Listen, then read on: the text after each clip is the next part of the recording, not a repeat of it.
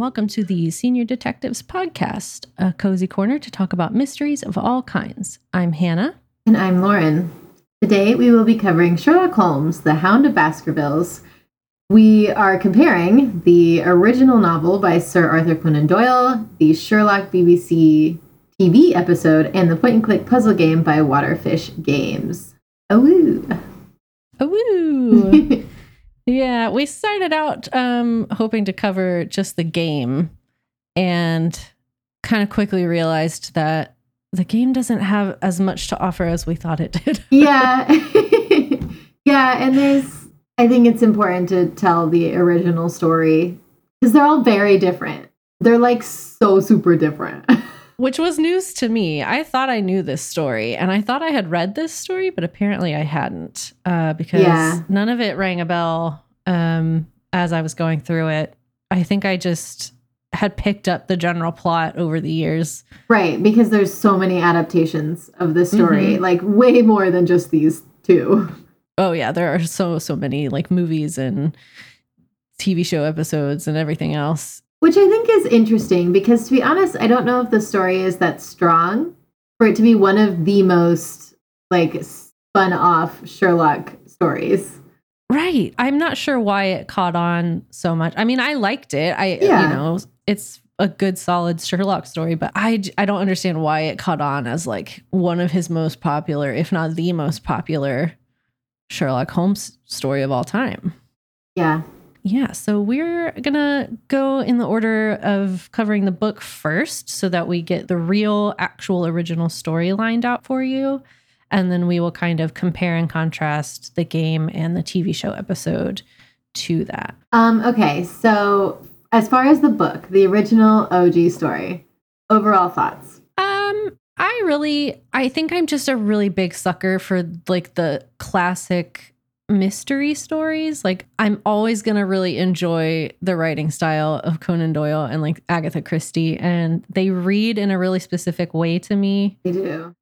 That modern mysteries, like, just don't give me this. It's like a nostalgic feeling almost where I don't necessarily want all my mysteries to feel like this, but these have a really specific vibe.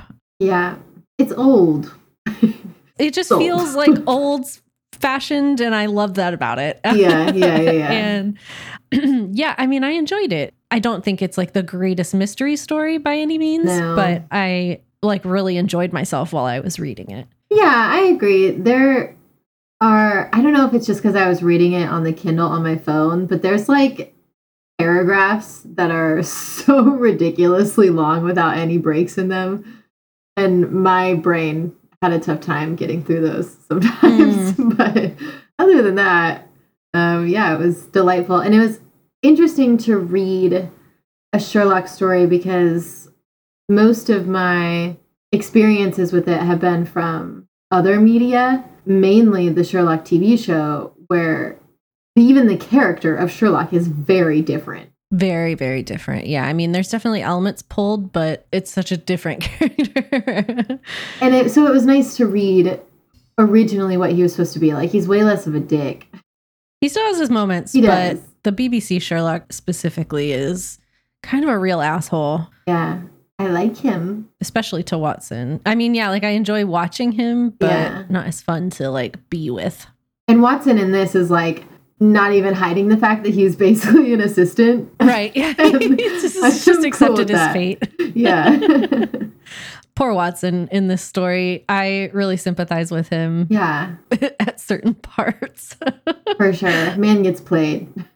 he gets played so hard. All right. Yes. Yeah, so I guess let's jump in. The story, just like most Sherlock Holmes stories, opens at 221B Baker Street, which Lauren and I have been to. That's what I was going to say. yes. it felt silly to like go just walk over and see it, but like it's cool. It's cool. there was like a line of people taking pictures, and there's a little statue of uh, Sherlock like on the mm-hmm. street. It's neat. It's cute, yeah. Um, but yeah, Sherlock and Watson are having a conversation about a cane, like a walking stick that mm-hmm. was left outside their door uh, as if somebody came by while they were out and they missed them, but they didn't leave a card or anything. They just left this cane on accident. Yeah, and Holmes has Watson try to deduce things from it. And honestly, I feel like he does a good job, but then Holmes is like, mm, that was awesome. Like, good for you, but also no. I know. I in my notes I wrote typical Holmes being a dick to Watson right away. He's just like schooling him, and then is like, "Oh, you did okay, but, but actually try. it was all wrong." Yeah, it's very patronizing.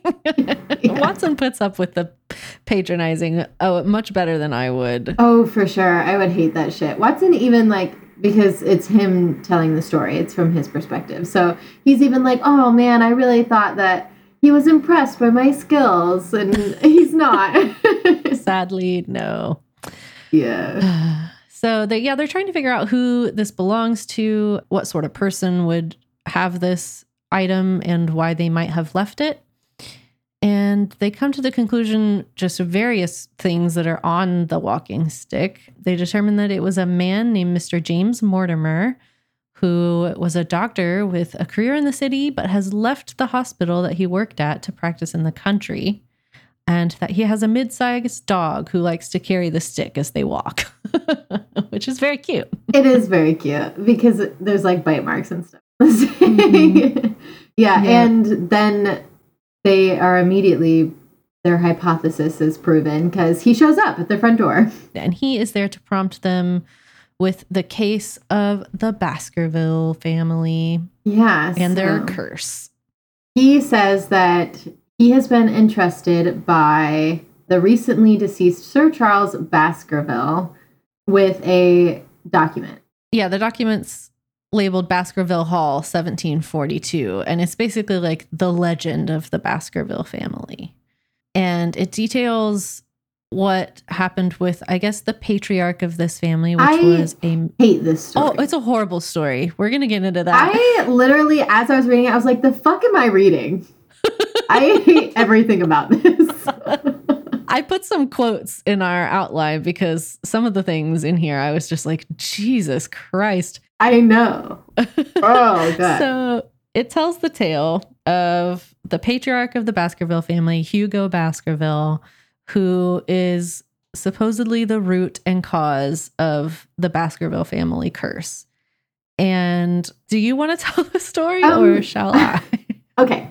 So basically, Hugo Baskerville got a crush on this girl and he started stalking her. And then he literally kidnaps her, takes her to his family's farm, and keeps her as a prisoner in mm-hmm. there. Holds her captive. That's a way to win her what over. the fuck? Yeah. She manages to escape, but she does it at night. And the more, it's like the castle house thing is surrounded by a moor. And she, so she's running across the moor. He's like upset by this, as men are. yeah, he's real pissy that she has managed to escape his captivity how could she? How dare she? How dare she? And he manages to like wrestle up a bunch of his friends to also be incensed by this. What? Yeah. They're not like, yo, maybe don't keep women prisoners. no. They're all having dinner, and I guess he realizes she has escaped and is trying to reach her family's farm on the other side of the moor. So he runs out on his horse to run her down with a pack of hounds. Yeah, he says that he would that very night render his body and soul to the powers of evil if he might but overtake the wench. it's terrible. It's truly terrible. But then his dinner guests, you know, realize what he what's up and they also ride out with their horses to I don't I don't know if they are I feel like they're just like, what the fuck is going on? and ride out after him. Maybe I'm not okay with it. Anyways, I feel like they should be riding out to like catch him and be like, "Yo, bro, chill." But let her go. He, they're definitely team Hugo because yes. if they had gotten to them, they would have helped him catch her for sure. Absolutely. Yeah. And his whole plan is like, she's gonna get tired, and then I'll catch up to her. It's literally like hound dogs running deer. Oh, That's yeah. what dog hunters do he does manage to catch up to her as his friends ride up on their horses. They ride up on her dead basically of fright and exertion. Yeah.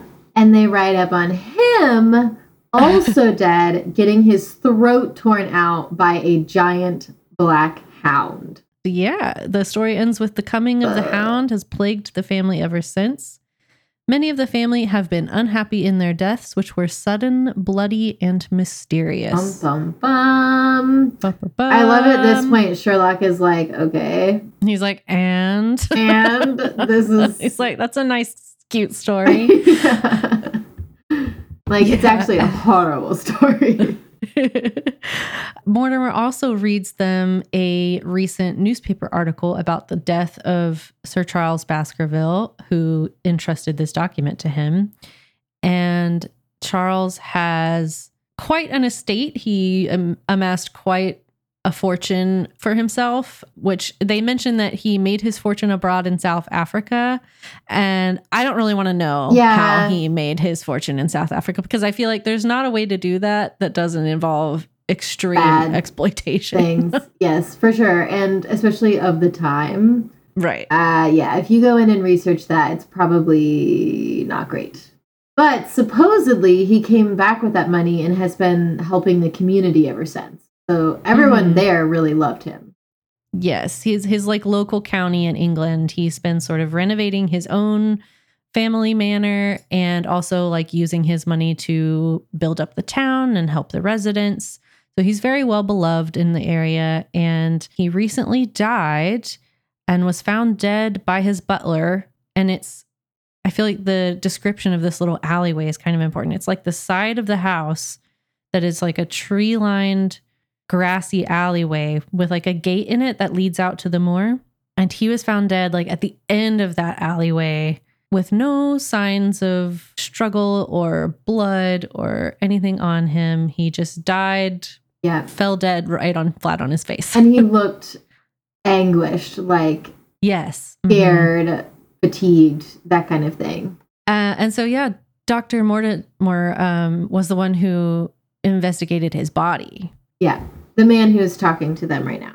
Yes. He tells Sherlock and Watson that he investigated the body and there were no signs of a struggle or any wounds to him, but that he just noted that there was great, gigantic footprints, paw prints. Paw prints.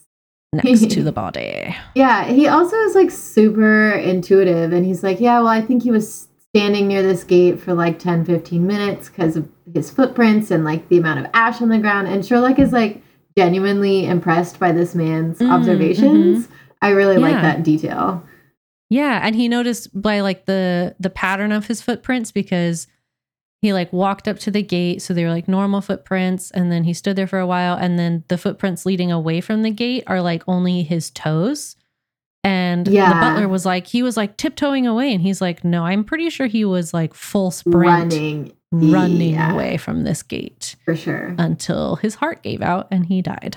Yeah. And Mortimer says that about three weeks before his death, he claims to have seen the hound and he was getting like super anxious about it. And it was clearly affecting his health. So, yes, he was actually per doctor's orders, about to return to London the very next day to appease his anxieties about this hound and the curse that comes with it. But he's not the only one who's seen it. Like a couple of the local people in the area talk about having seen a big black hound out on the moor, like at night. So he's not the only crazy one, at least. there are other witnesses.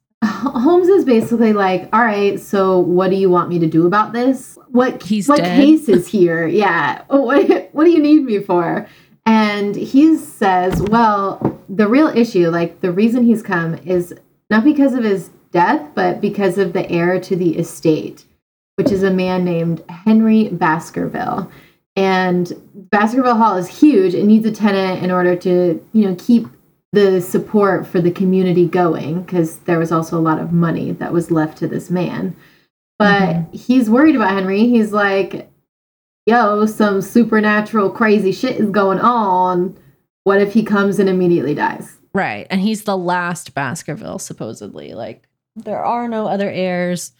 And the estate would have to pass to like distant cousin family members, which he really doesn't want to see happen.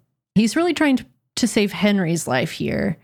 So Holmes tells him to come back tomorrow and bring Henry along with you and uh, kicks he kicks Watson out. He gets, kicks everybody out of the apartment. He does. so that he can think about the whole case for the day. and he gets some tobacco and like totally stinks up the whole room. I would hate that. Yeah. So Henry and Mortimer come back the next day and present to Holmes a letter that Henry had received that very morning because he had just arrived in London. It was like an old fashioned ransom note yeah, style. like blackmail. Yeah. where they they cut up a newspaper to write out this note, um, except for the very last word because they couldn't find that word, I guess. But the note reads, "As you value your life or your reason, keep away from the moor." Yes, I I think it's so cool how Sherlock deduces he knows exactly what newspaper this came from and what article it came from. Yes, he does. so neat.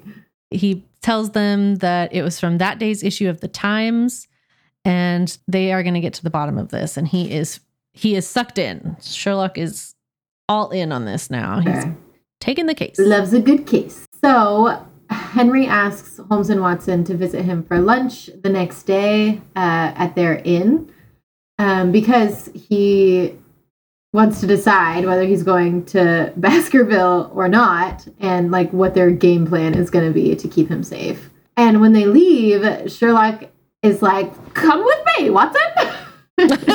he does the classic show like Sherlock, just like walk out of the room, not explain anything, and Watson's just like, uh, okay, okay. I guess we're going. Like going a puppy dog. so they actually tail Mortimer and Henry back to their hotel, not to follow them per se, but to make sure or see if anybody is following them, because somebody clearly knows that Henry has just arrived in London and plans to return to Baskerville Hall and wants to stop him from doing that. And he's totally right. Yep. They immediately spot a black cab that is just basically doing everything that Henry and Mortimer do. They only see a little bit of him. He's in the back seat and he has a full black beard, but they get themselves caught pretty quickly. And mm-hmm. so the cab like rushes off. and Holmes is so upset about it. He's like, I can't believe I did that. yeah, he's like, we should have been more sneaky. I can't believe we got ourselves caught with that was valuable information. Um, but they did note that the cab number was number 2704. So they're going to try and look up that cabbie later to get some information out of him. Yeah, he also talks to this kid, like an informant kid. He enlists him in helping them visit all 23 hotels in that area to find a discarded paper with holes cut in it. Like, he's like, here's some money, bribe the workers at these hotels to see the Try trash cans. The trash cans. yeah, it's crazy. is it's classic like Sherlock Holmes shenanigans, just not seeing like the social weirdness of that situation and just being like, just do it. Just I need this information. It. Yeah. I I honestly really like this story because it seems more realistic than other adaptations. Because that's a good idea to go to the hotels. It's I mean, he even says it's very impractical that the kid will find anything, but it's like a lead to follow up on. Absolutely. Even if the kid doesn't find newspapers, he might see or hear some sign about somebody recently, you know, or can ask around about people with a black beard or it's definitely a line worth looking into. Absolutely. When they get to the hotel, Henry is in a fit a state. He has lost a boot or it was stolen from outside his room. Yeah, he bought himself, uh, upon returning to London, a brand new pair of nice boots. And I guess he set I, this part that I'm like, okay, but why did you set them out if they were brand new? Because I guess he set them outside of his room to get polished, like to be shined. But then came back uh, in the morning and one of them was gone. mm, that's a good point, Hannah. yeah, I'm like, well, if they were brand new, how polished do they need to be? Mm, but whatever. Right. he's real fussy about it and is in quite a state. And he tells Holmes and Watson he does know somebody with a full black beard, and it is Mr. Barrymore, who is Baskerville Hall's butler. And that he and his wife have looked after the hall for like four generations now. Wild. Yeah, they have just been serving this family for four generations. Yikes. That's yeah. craziness. It is pretty nuts, You're actually. born into servantry to a family. Just to be born into that situation and not be encouraged to leave it is just wild. And they benefited from Charles's passing. Barrymore and his wife both received 500 pounds from Charles's will, and Holmes makes note that if Baskerville Hall were to remain without a tenant, or if Henry were to die, then the Barrymores would basically inherit, like not inherit the hall, but there'd be no one there and they could if nobody moves in they would just basically have it to themselves yeah. and suddenly have a nice really big manor to themselves to live in so right. they kind of stand to gain from that in that way yeah so holmes gets the bright idea to send him a telegraph to at the baskerville hall to make sure that he's actually there um, which i think is smart as mm-hmm. well also quite clever he hears back about the cabbie the cabbie comes to talk to them at 221B actually and tells them about his passenger earlier that day. And he says he doesn't know much beyond a physical description and his name. He says yeah his name was mr sherlock holmes. I sherlock is like excuse me? When i read that i was like oh that's pretty good. He's so offended I think he's also impressed a little bit. Mm-hmm. he thinks it's clever.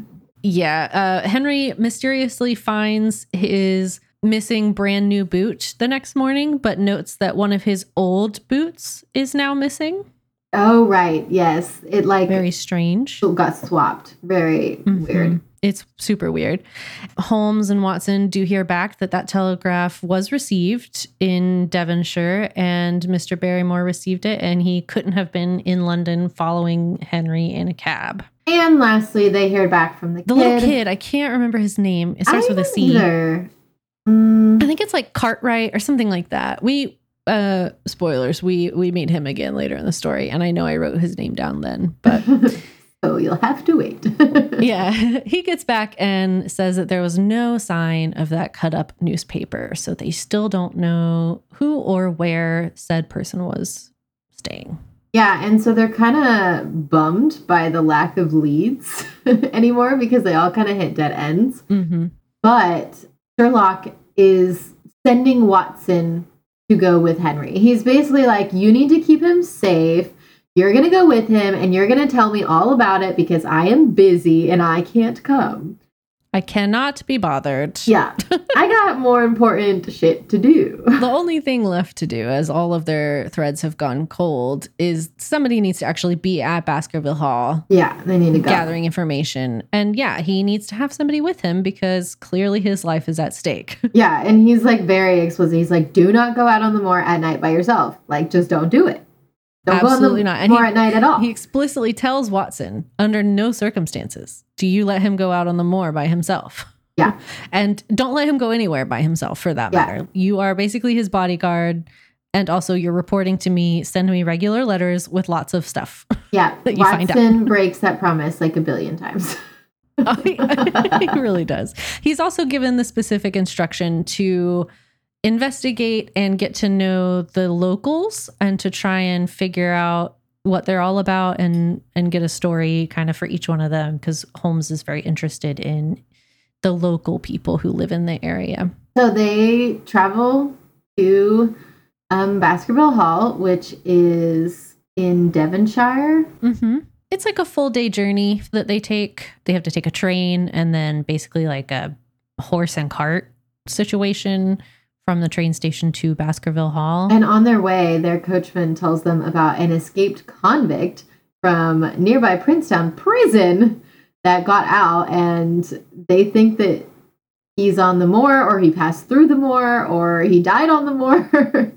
no one knows where right. he is. He's he's a like serial killer from London who was arrested and yeah, made an escape out onto the moor. They think he's still living out there and we haven't really talked about them more, but it's supposed to be this really uninhabitable sort of space. Mm-hmm. quite like Really swampy marshy. and mhm, marshy. Like Lots of like quicksand, I think. yeah, kind of like quicksand. It's like a bog. So yeah, they're like even if he was like living out there, it's not likely he's going to survive for very long. There's nothing to eat. There's no shelter. They're searching the more, but they're pretty sure he's long gone. Actually, I think the police follow him to the moor, and then they're like, "Ah, fuck that." Yeah, they're And like, don't we're not it." going out there. Yeah. Which is probably the smart thing to do, honestly. Yeah. mhm. And when they actually get to Baskerville Hall, it's like super grim, dreary, foggy, dark, scary. I think I would be like, I'm good. I'm gonna go home. It's very unwelcoming sort of place. And Yeah. they meet the Barrymores. Henry is told that Barrymore and his wife wish to leave as soon as Henry gets himself settled in Baskerville Hall, that they do not feel comfortable. They were quite attached to Charles Baskerville, and with his death, they're quite shocked by it. And with the weird curse situation, they just don't want to be here anymore. So plan on leaving ASAP. I totally agree with this, and I would want to do the same. This is the logical thinking moment Yes. of the book where you're like, yep, hmm that's I what I would do. They're would- doing it right. Probably leave before he even gets there, but I understand they're trying to be good people and like help him out. Yep. So they have a really sad, gloomy dinner all Yeah. together in the dining room. And there's all these portraits in the dining room, like of all the Baskervilles that there have ever been, I guess, which is quite ominous. Oh gosh, so many faces staring at you while you eat. Ugh. Yeah. So they eat and like leave the room and go retire to the billiard room as quickly as possible. But then Watson has a really, really bad night's sleep that night. Um, he's like tossing and turning, and he's really creepily awoken in the middle of the night Yes. by the sound of a lady sobbing. Ugh. He says the muffled, strangling gasp of one who is torn by an uncontrollable sorrow. Which is awful. It's awful. It's really good writing. That's like such a descriptive sentence, but I hate it. It really is. But it's so evocative where I'm like, mm, no. Yeah. Thank you. I don't need a sad lady ghost walking No. around outside of my room in the middle of the night. No, thank you. no. Oh, I, I, would be so out of there. monsters the next- myself. Yes, there's demons in the head. It doesn't need to be external as well. I would be out of there the next morning. Yeah. Another logical moment though, because Watson the next morning immediately talks to Henry about what he heard. Yes, I do Henry's like, Yeah, I heard that shit too. What the fuck was that? Yes, they communicate pretty well, honestly. they do. hmm I expected Watson to just like keep that to himself and be freaking out about it, but yeah, uh, no, they think that it's Mrs. Barrymore, yeah, and she was kind of caught crying, and then Watson notices that her face is very swollen. Yeah. But Mr. Barrymore was like, "Oh no, I'm not around." So he's like lying, but clearly she was crying. Right. Yeah. but he doesn't want them to know why or that she's even upset at all, which is sketchy. It is sketchy, and Watson has a little moment where he thinks to himself, like, "Oh, I didn't, I didn't think that he was the kind of person that would abuse her," but he like keeps an eye on him for that kind of behavior. Yeah. I mean, Watson's very intuitive here. I feel like when he, we always pair him up with Holmes and Yeah. Holmes notices every little detail. So Watson doesn't, I feel like, get enough credit, but like because he's by himself, he really, Yeah, he really is perceptive and is trying his best to like gather any and all information that he can. it is kind of nice to have on top of things. Watson by himself for a little Yeah, bit. I really liked that aspect of this story yeah. where he's doing most of the investigating. Mhm. Yeah, so the next day he goes to visit the postmaster. He wants to know if that telegraph was actually delivered to Barrymore, and he finds out that the delivery boy handed it to Mrs. Barrymore, who came to the door, and she said that Mr. Barrymore wasn't available to come to the door at the moment because he was up in basically like the attic at the moment working. Yeah. So there isn't technically any evidence that it wasn't Barrymore in London. Right. Fine. Suspicious. There's no proof. He has no alibi for not being a stalker in a cab. And as Watson's going back to Baskerville Hall, he bumps into this man, Mr. Jack Stapleton, who owns Merripit House. Yeah, this man is immediately kind of strange. He's like a real weirdo right off the bat. yeah. And not a creepy weirdo. He's got like a insect next net net which okay, I like etymology. I like insect people. You know, we are natural people here. No shame yeah. against that. But he's like, you know, the weird animal people. He's like he just seems he comes across as just like a big old dork in kind of an off-putting way. Like I love butterflies and bugs, but yeah, he just it looks just seems real awkward, and Watson is just kind of put off by him in general. Yeah, and he starts telling him about the superstitions about the moor and that he does believe that the legend of the hound is linked to Charles's death. Maybe not in like, oh, this hound actually killed him, but at least it like drove him mad a little bit. Yeah, he, he Jack Stapleton definitely thinks that like he's kind of in agreement with the doctor that like there's already this power of suggestion like curse situation mm-hmm. you've been told your whole life and then you start seeing this big black dog or any dog and it's going to start getting to you eventually. Yeah. Uh, you and know, he thinks that it really contributed to charles's mental health. I did not realize that j.k rowling totally ripped off this story for the grim in prisoner of azkaban. Yeah like super I mean, hard. I also had the realization as I was reading this uh, that wow, it's like Ghost Dogs almost of Moon identical. Lake. Oh wait, it is also like Ghost Dogs of Moon Lake. it is exactly like uh, the whole dog aspect of the game. I was especially at the end. I was like, oh, this is this is Ghost Dogs. wow, I okay. had not Man, this inspired so much. I think that's why I like going back to these old classics because yeah. you see the like little tidbits of so many different other mysteries that came after. Yes. Oh, and for reference, that's a Nancy Drew. Oh, yes, that's a Nancy Drew game that we really like. Yes. you should go play it. But yeah, so he walks with Jack. Um, Jack invites him to his house. He wants to show him his estate and have him meet his sister. So they're walking together and he's sort of telling Watson all about like the mire, which is the particularly boggy section of the moor that's like actually legitimately a dangerous yes. place. Yeah. And as he's saying it, there is a literal horse succumbing to it in the distance. It's horrible. The horse is dying while they walk. Yeah, they just walk past a horse slowly struggling sinking. and sinking into this bog. And I mean, there's nothing they can do for it. I mean, the most no. that you could do for it at that point is like shoot it. Right. But so, yeah. they can't pull it out. It's just, it's awful. It's awful to witness.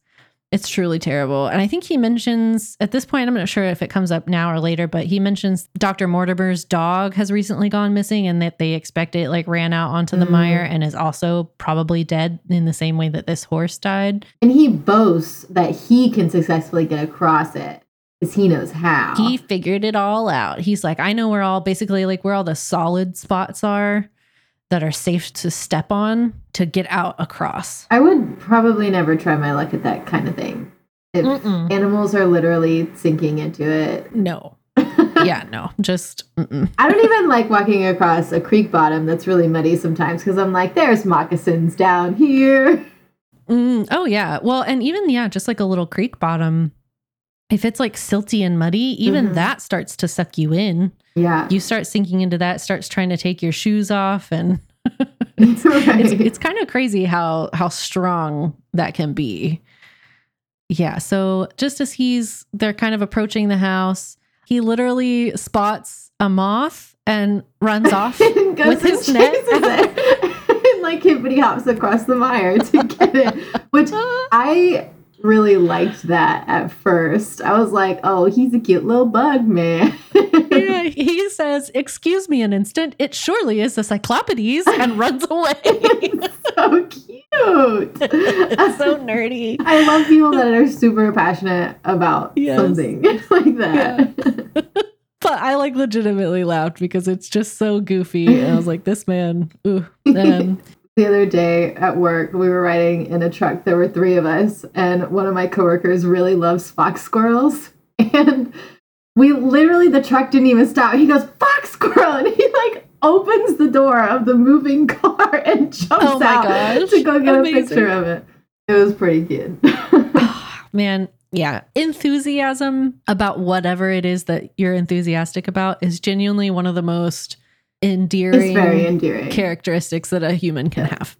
This guy loses that quality pretty quick, but But for a minute, I was like, wow, I love this He's- happy little bug man.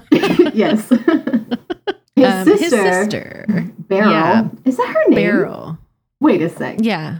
Yeah. Beryl. Beryl. B E R Y L. She walks up to Watson as she's coming out of the house. He notes that um her skin color.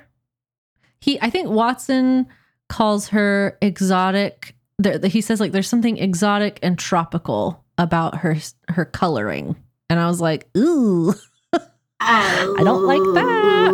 Okay. Um yeah, I kind of I like cringed a little a, a bit at that and There's then was just like I guess she's just got a deep tan. And Yeah. he's like just noting that she like clearly spends a lot of time outdoors in the sun and Mhm. it's just like has like that sun-kissed skin look. yeah, there's a few things that didn't age very well in this book. No. But uh, before he even like says anything to her, she's like, "Go away, leave. You need to leave the moor right now. It's super dangerous. Goodbye." Yes. she issues him a very stark warning and tells him it's a very dangerous place. You need to leave the moor at once. And Jack comes back at this point, and it kind of comes out that she thought that Watson was Henry Baskerville. Yeah, and she later retracts her statement of warning, but she doesn't say anything about it in front of her brother. Like, sh- for some reason, she doesn't want him to know that she's issuing warnings to people. Right. It's clear that she's trying to keep some sort of secret from him in regards to warning people to stay off of the moor and out stay away from the Baskerville manor. And um Watson's very put off like he's just like weirded out by the whole thing. Yeah, fair. I mean, right, like it's the warning, receiving the warning was weird, and then it was weird how she like tries to hide it surreptitiously from her brother. Mhm. And like he's like, okay, well, it's nice to meet you guys, and starts walking back to Baskerville Hall by himself. And she like doubles back around. Runs to meet up with Yeah, him. catches him on his way back to Baskerville Hall and is like, actually, I do want to uh, warn you for sure that Henry should definitely leave the moor. he should should not go be away. yeah. and Watson's like, what the? F- okay. Again, you're yeah, warning again. Yeah. Um, very strange. Very, very strange. And then she runs back. She's like, I can't my brother can't know that I was here. So She's like, I gotta go. yeah. Which you know she's running in like heels and a big ass dress. Oh, a huge dress. Probably with like a million layers. Corset. the effort the effort yeah so i think the next chapter is just like a letter to holmes from watson and this is one of the parts where i really feel for watson getting so duped because this whole chapter is a long chapter and it's all supposed to be this handwritten letter to holmes yes. it's so much effort I don't know how I felt about these chapters. I really like broken text, probably just because I'm like a child. But it was a lot of really long paragraphs. This is when I was getting into the really, really, really long paragraphs, and I was like, there needs to be some sort of indentation here for my brain. Mm. Yeah, I didn't struggle with that as much, but I was reading a physical copy Like of actual- the book. And so you can like see the breaks coming up, Yeah, mine if they are really, really like, big. Four pages of straight words. one paragraph. Yeah. Yeah. I mean, they, even in the book, they take up like a page and a half sometimes yeah, yeah, yeah. of tiny, tiny text. Anyways, it was neat to hear it from his perspective, kind of like a diary Right. entry. hmm And he's filling Holmes in on basically everything he's learned. Firstly, he tells him the local suspect, Selden, which is the serial killer convict, uh, has successfully escaped and left the area, which has kind of calmed everybody down. He suspects that Henry has taken a liking to Beryl Stapleton, the sister of Bug Guy. Uh, and he describes her as looking different from her brother. Mm-hmm. Different in skin tone to her brother. Yeah, like they don't favor each other very much. And he mentions that Jack is like controlling her a little bit, maybe in a way that's actually kind of concerning. Mm, I mean, clearly yeah. she's scared of him. Uh, Jack took Watson and Henry out on the moor where Hugo's suspected to have met his fate. Uh, there's like two big stones that like stick up out of the moor in a clearing. So it's like a kind of a notable spot. yeah, Hugo, the original OG. Yes, Hugo. Yeah, the original terrible, terrible man. The horrible guy that really deserved it. Yep. he deserved everything that he had coming to him. Yes. Kidnapping women. Yeah. So Watson also suspects Jack does not approve of the romance that's potentially blossoming between his sister and Henry Baskerville, that he really seems to be putting a damper on that. Like anytime they try to take a walk together, he invites himself along, or anytime he comes over for dinner, he makes sure he's there. Like he does not want them alone together at all. And through this, we learn that Watson has met Mr. Frankland, which is another neighbor. This guy has a way bigger part in the show than he does in Mhm. this. But in this, he's eccentric, old. He. This- I love this character. I don't. Well, I'm not saying I like him as like a person, but I yeah. characters like this are almost like cartoonish to me and I find them quite funny because Yeah. ugh, like what a what a horrible like genuinely like pain in the ass kind of a person. He's a lawyer and he literally just starts arguments for the sake of starting an argument, which in real life I would despise. right. He's basically retired and spends his retirement doing what he did for a living and he just starts up lawsuits about anything and everything that he can. He's currently running seven different lawsuits Crazy. and he's preparing to start a, a new one against Dr. Mortimer because he opened a grave without notifying the next of kin, despite the fact that this grave was a Neolithic grave. There was a group of Neolithic people that used to live out on this moor, and there's like old stone dwellings that they lived in. Um, and so there's like a lot of archaeological evidence. yeah, it's archaeology. It's he's like, I can't believe you wouldn't notify the next of kin. It's like they've been dead for hundreds of years. How would you know who that is? yeah. Um, so yeah, he's one of those types. I think he just makes me feel like he's like a Disney character villain that's just Yes. just bumbling in a, in a really annoyingly evil way. he's like mostly harmless though, like not but Watson's not all that concerned about him. no, he's not. Although he does seem to win his lawsuits, so Right. He's good at what he does. He's just Yeah. a pain in everyone's ass. And lastly, he talks about the Barrymores. Basically, he says that he doesn't trust Mr. Barrymore. He thinks he's lying about receiving the telegraph. He maybe suspects him of what he calls to be a domestic tyrant uh, because Mhm. Mrs. Barrymore is like always unhappy. And the night before he was writing this, he heard steps outside of his door in the middle of the night. And when he opened it, he actually saw Mr. Barrymore carrying a candle to an empty bedroom down the hall, where he put this candle up to the window, groaned, and put it out, and then went back to his room.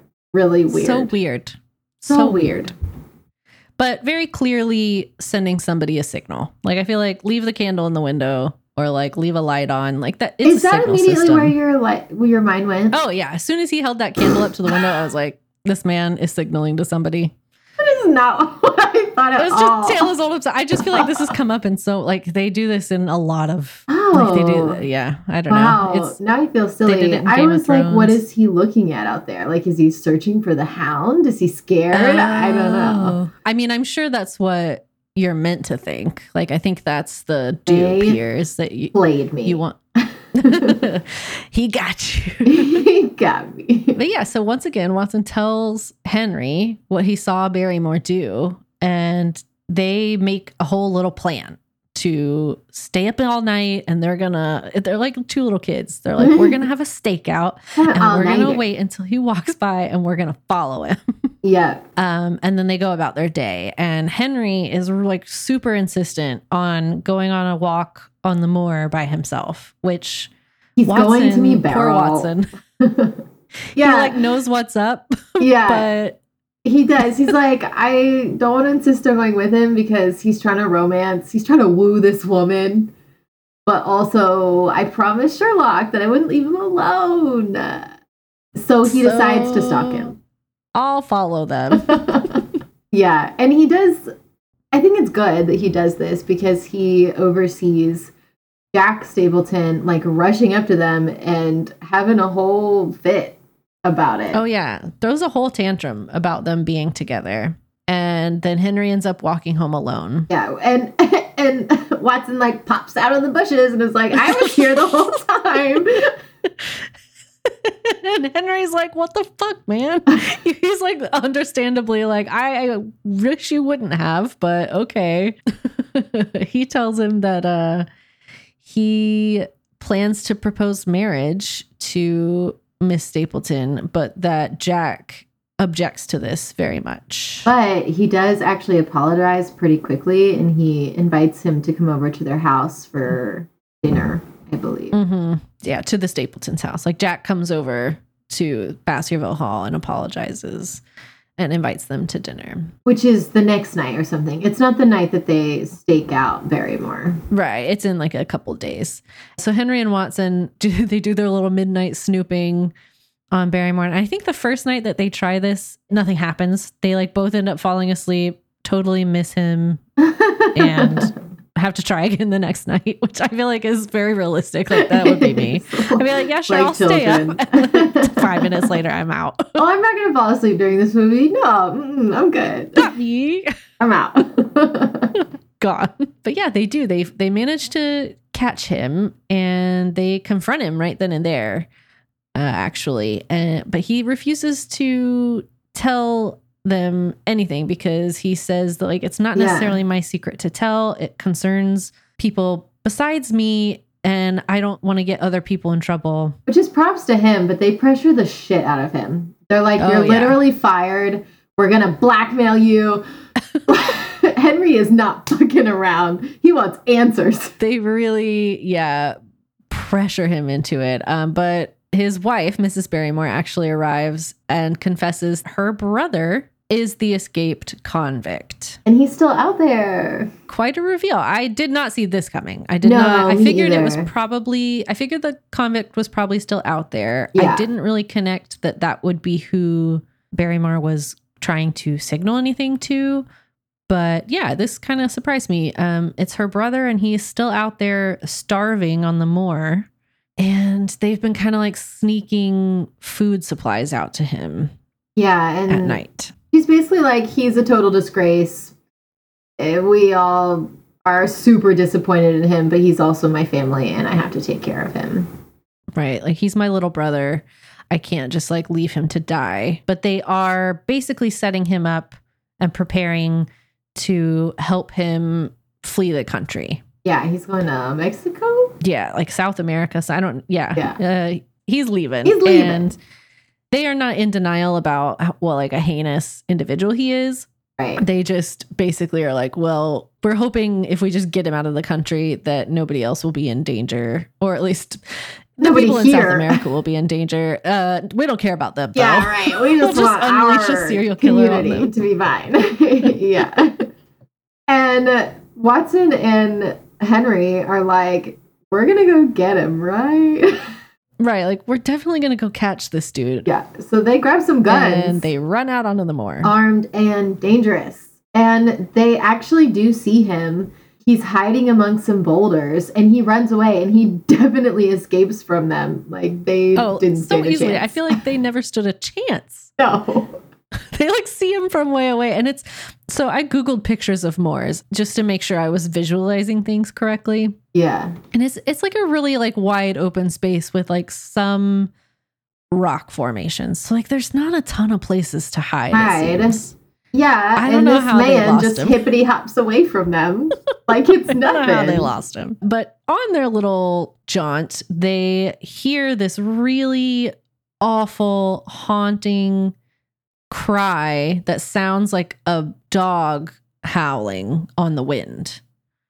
It's just like a really terrible, awful noise. And Watson, up on top of some nearby boulders, sees like a really tall, thin man silhouetted against the moon. Yeah, arms crossed, staring down at them far away. Mm-hmm. But then, as soon as Watson goes to take a second glance, he's gone. Bum, bum, bum. I was like, man, there's another person out here. Right. I was like, who's this guy? the intrigue. The intrigue. But yeah, in the next few days, it's really clear to Watson that noise that they heard is like really affecting Henry. Yes, he thinks it's the hound and he's scared for himself, which I probably would be too. He's always been sort of nervous about the curse, but I feel like he was kind of brushing it off until this moment. Mm-hmm. Yeah. Where something about it made it very real for him. Yeah. It's, I mean, it's an actual sensory thing that he experienced. I get mm-hmm. it. It's not just superstition anymore. Right. Yeah. No, I totally get it. And so he's the paranoia is really sinking in for Henry. And um, Watson is really bothered by the fact that there's another person out on the moor. And then, so basically, a couple days go by with different things happening. So Barrymore requests that the two men keep the secret about Selden. They explain that they're helping him leave the country. And he also tells them that he knows Charles was standing at the gate to the moor that night because he was waiting to meet someone. Yeah, a woman with the initials LL. And that is because he found a letter that was mostly burned. And actually, the rest of the letter crumbled in his hands. But it had like a date and time to meet this woman, LL, at that place. So Watson immediately writes Holmes to inform him of this woman. Mm-hmm. And he goes to Dr. Mortimer, who informs him that there actually is a lady living alone. Oh, oh my God, she's living alone. Ah. Oh, the drama, the embarrassment. She's like, I think she's supposed to be in her like what, like maybe mid to late twenties. Yeah, living alone. Living alone. Ah, in the shame. A neighboring town named Coombe Tracey, named Laura Lyons. And oh my God, she's got scandals about her. Mm. yeah. Yep. Uh, so, and then that night, Barrymore tells Watson Selden told him about the other man living in hiding on the moor, but that he is not a criminal. The other guy is not a criminal. And that he has someone bringing him food every day or bringing him mm-hmm. something. Right. Uh, so Watson actually goes into Coombe Tracey to meet this Laura Lyons and he asks her about Charles. Uh, he like kind of plays her a little bit. He's trying to snoop without really giving the game away. He goes full Nancy on her. he bit. does for sure and she doesn't she doesn't really give him all that much to begin with until he pressures her quite a bit. But she does admit to writing to Charles the day of his death, but says that she didn't end up going out to meet him. Like she bailed on their meeting. And she says that the letter requested his help financially, basically, because gasp, she's a single woman living alone, but she's not actually single. Nope, she is married. She's married and wants a divorce and um, basically can't afford the divorce. And so she's reaching out to Charles because he has been supporting the like locals. And so she wants help financially to deal with this divorce and to kind of help her out as she will be a single woman and she won't have anyone to take care yes. of her. Yes. And she says that Jack Stapleton was actually the one that introduced her and Charles. Oh, yes, that's right. I had forgotten that um, detail. Yeah, it was all Jack's idea for them to, you know, he introduced them on purpose and everything. And Watson's still like suspicious yeah, of her, but like, he can't really okay, get anything else out of her. Yeah. There's lines that don't meet here, but he can't fill in the blanks. He's not sure what else is going on here, but he knows there's something else going on here. Yeah. So he then goes to uh, Mr. Frankland, the crazy old lawyer man, who is actually Laura's father. Ah. So he goes to talk to him a little bit about that. But what he really learns from this, other than being bored to death with lawyer stories is that he has seen the child, a child, who is bringing that man on the moor things every single night and he shows him like where exactly he is going. So Watson, right? Light bulb. Boop. Yeah, and the, the, way he knows this is he has a telescope which he uses to right. spy on everyone he can spy on. it's so weird creepy. and yeah, at first he's like, "There's somebody out on the moor," and Watson's like, "Oh shit!" He knows about the criminal out there. He right. he knows about the Barrymores. They're gonna get in trouble. And then he's like, "There's this kid taking food out there." Come, look through my telescope. I'll show you. I'll show you. And what do you know? There goes the kid. Yeah. Taking a bundle of food. Um, and the kid was taking the food to like those old stone dwellings. So Watson runs out onto the moor. And so he goes up to these stone dwellings. He finds one that has clearly been inhabited for a little bit. And he goes inside and sees like a cot, books, like a kettle thingy, and he actually finds a note that says Dr. Watson has gone to Coombe Tracey. Creepy. So this creeped me out a little bit. It I did. Like, hey, I don't like that. yes. I he's like alone in this old abandoned building stone thing. Mm-hmm. Yeah. It's like basically a cave, like where they've hollowed out the rock a little bit. And so Watson, who has his pistol on him to his credit, um, decides to kind of tuck away in a dark corner yeah. and wait for Dude, this guy wait? to return. Fuck no. Absolutely not. Watson is way braver than me, which is uh, not a high bar, but it's true. Same. But it's crazy. I cannot believe he waits no for this person to come back. And no. I love the ending of this chapter. he hears a voice very familiar to him that says, It's a lovely evening, my dear Watson. I really think that you will be more comfortable outside than in. And you know he was like, God damn it. Watson gets so excited though. It's so cute. I know. He's like, he's really quite well, because I think he was, you know, understandably a little bit nervous and scared. And so the relief yeah. that it's someone you know, and of course, someone you know very well, is great. But also, he's like, in his letters, you can tell that he's kind of been like missing Holmes's company. Yeah, yeah, for sure. It's adorable. I love it. Yeah, like this oh, reunion is quite cute. he's like, "What are you doing here?" Yeah. And yeah, it's very sweet. They spend this whole chapter like exchanging their notes on the case, and Holmes reveals to Watson, he's like, "Oh yeah, I've been here the whole time." He's, he, he, he never had anything in London, or if he did, I he did it quickly. you did, my friend. Yeah, it's that I just couldn't I couldn't be as involved. I needed to observe from afar, so I totally duped you. and he was like, I needed to dupe everyone else, and basically says the thing like, if you knew, it wouldn't have been believable. Yeah. So you also had to think that I was in London. Um, so he's been having all of Watson's letters delivered to him out on this moor by that same kid. Yeah. Who is this London. kid? this poor kid. The kid's been bringing him food and he's been living out on the moor and gathering as much evidence as he can. And he's got a big bomb to drop. So he reveals Jack Stapleton and Miss Laura Lyons have a secret affair, and her planned divorce is intended so that she can marry Jack. However, this is the part that I was like, what? I know, me too that feels like a big enough reveal. It, yes, for sure. But holy shit. Okay. Beryl is not Jack Stapleton's sister. She's his wife. Which at this point I was like, uh, because the whole time they were talking about how their skin tone is so different.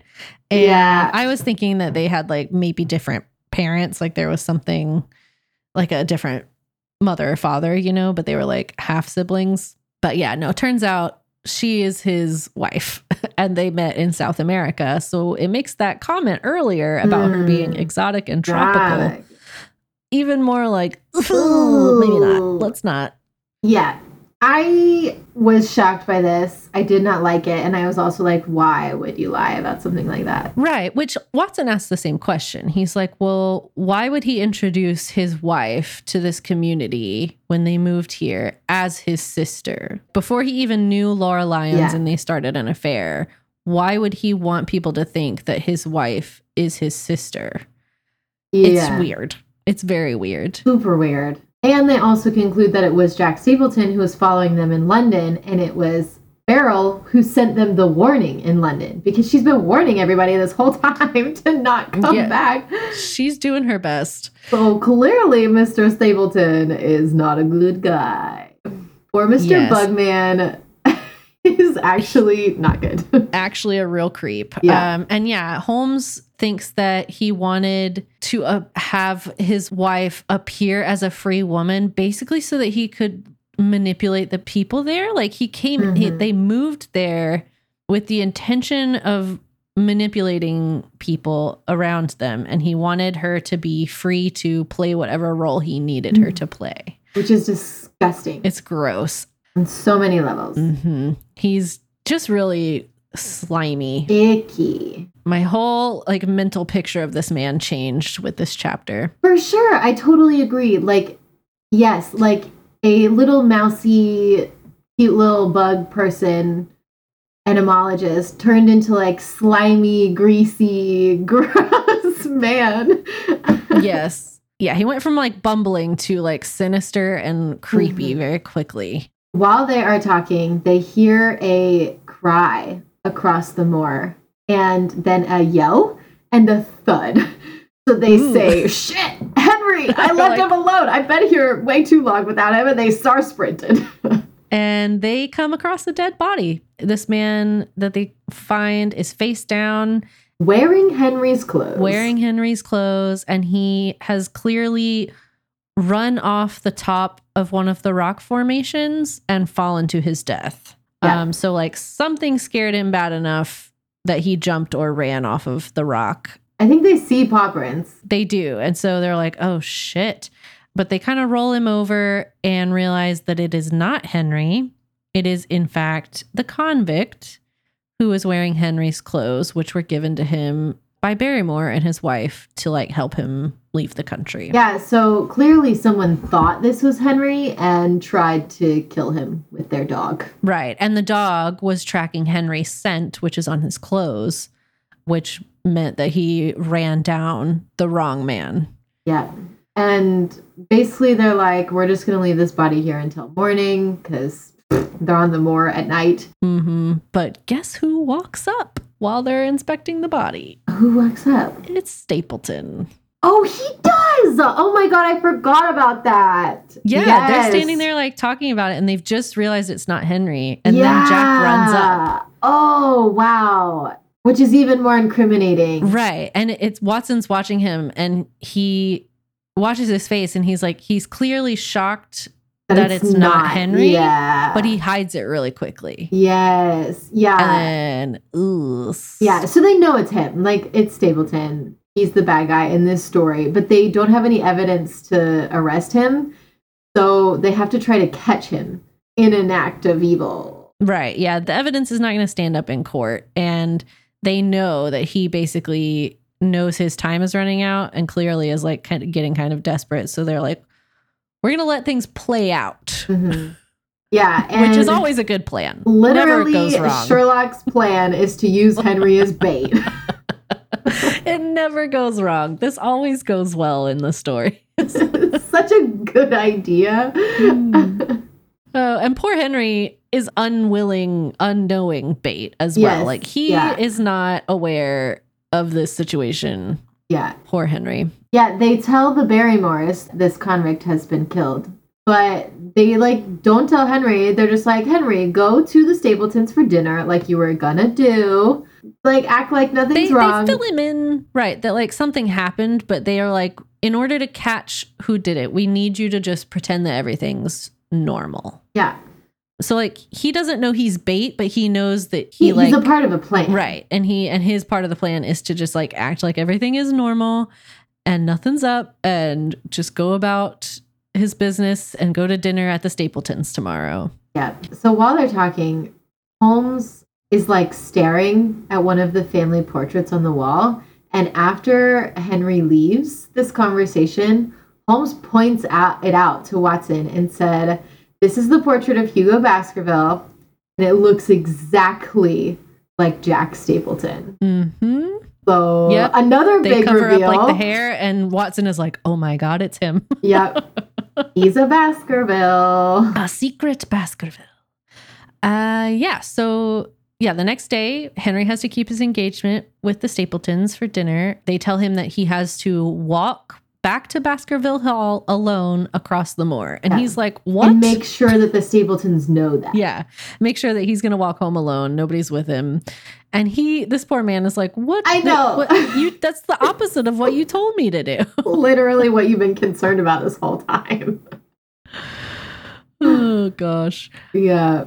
And Holmes has sent a telegraph to Lestrade, which, if you're unfamiliar with the Sherlock Holmes universe, is a police officer in London, like a high up one, who apparently in the books has a much better rapport with Sherlock than he does in the show. In um, the show, he kind of not hates, but he's very annoyed by Sherlock's antics. yes. Um, and Lestrade's plan is to actually come in that afternoon because he trusts that Sherlock will be able to catch this guy and he'll arrest him. Yeah. So, yeah, they basically send Henry over to the Stapletons, and Holmes and Lestrade and Watson follow him and like stake out behind some rocks. Mm-hmm. And they spy on them at dinner, but they come to find that only Jack and Henry are downstairs at dinner. Beryl is nowhere to be found, which is weird. Yeah. And then Jack, freaking creepo. Such a creepo. In the middle of dinner, excuses himself and sneaks out the back door of the house, goes to a shed in the orchard, and Watson is the one spying on him doing all of this. And he like hears this like scuffling sound. And then Jack comes back into and just sits back down the house and sits back yeah. down. Like this scene yeah. is so creepy when you play it out in your head. It's so weird. That's where people like serial killers keep their like dead animals in yes. creepy sheds. I I just I hated this scene. I was visualizing it. I was like, this is so creepy, and the tension would be so high.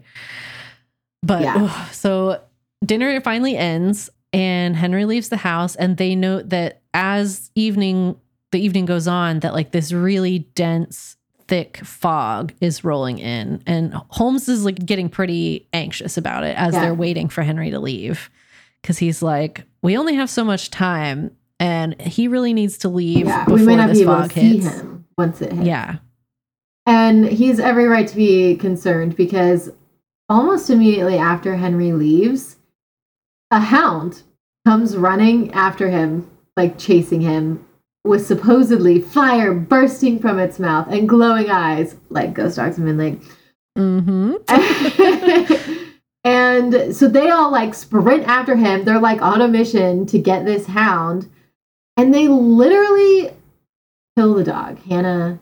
Hannah. I know. Hannah. It's very upsetting. They because I mean this this dog, it's like when they kill like fighting dogs it's like they've been bred to be vicious. They've been bred to be mean and awful, and there's no way they're going to be rehomed.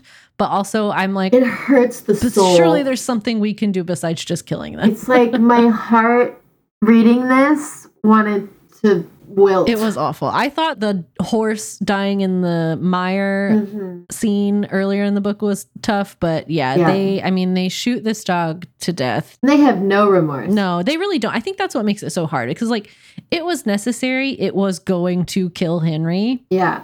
But also, like, they don't seem to think it's a pity at all that this poor dog was like caught up in this whole situation. And would it have killed Henry? Because the dog has yet to kill anyone. People got scared to death by it. People ran off of cliffs. It hasn't killed anyone. It did kill another dog. It ate Mortimer's dog. They find the bones of Mortimer's oh, dog. Okay. I still, I, I don't like it. No, I mean it's not that it's bottom line is it's not the dog's fault because it's, it's literally been bred to hunt and kill and, and, they're just like, oh, it's super clever that this guy had phosphorus in its eyes and mouth to make it glow. like, you just murdered an animal. It's rough, especially if you're a dog lover. But they search the house for Jack. They find upstairs in his creepy bug room, he has he has an entomology display, which actually I think can be quite aesthetically pleasing. Yeah, it's kind of cool. However, but he has like a whole room of displayed bugs and he has tied his sister or his, his wife. wife. up in the center of the room and, and gagged, gagged her. her. Ah. Just awful.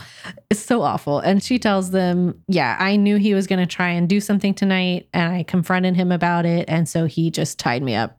Yeah. And yeah, yeah. And she immediately turns on him and she's like, I'll help you find him. Yeah. She's like, Fuck that dude, man. Like, I have been trying. I knew he's been trying to pull this whole scheme off this entire time. He sucks. I will help you find him. And she tells him, she tells them that he has like markers on his little secret trail out to the middle of the mire. Yeah, he planted flowers. That that's how that they can follow him out there. And they get to a mine. It's an old tin mine where he is hiding out and where he has kept this dog. I guess no, the dog was in the shed, wasn't it? Uh, it was both. Like I think he keeps the dog out in the moor oh, on this in this tin mine, shed and he had like tonight. brought it to the shed yes. that night. Yeah. Yeah, yeah. But yeah, so they follow Jack's trail and they find traces of him, but they don't find any sign of him.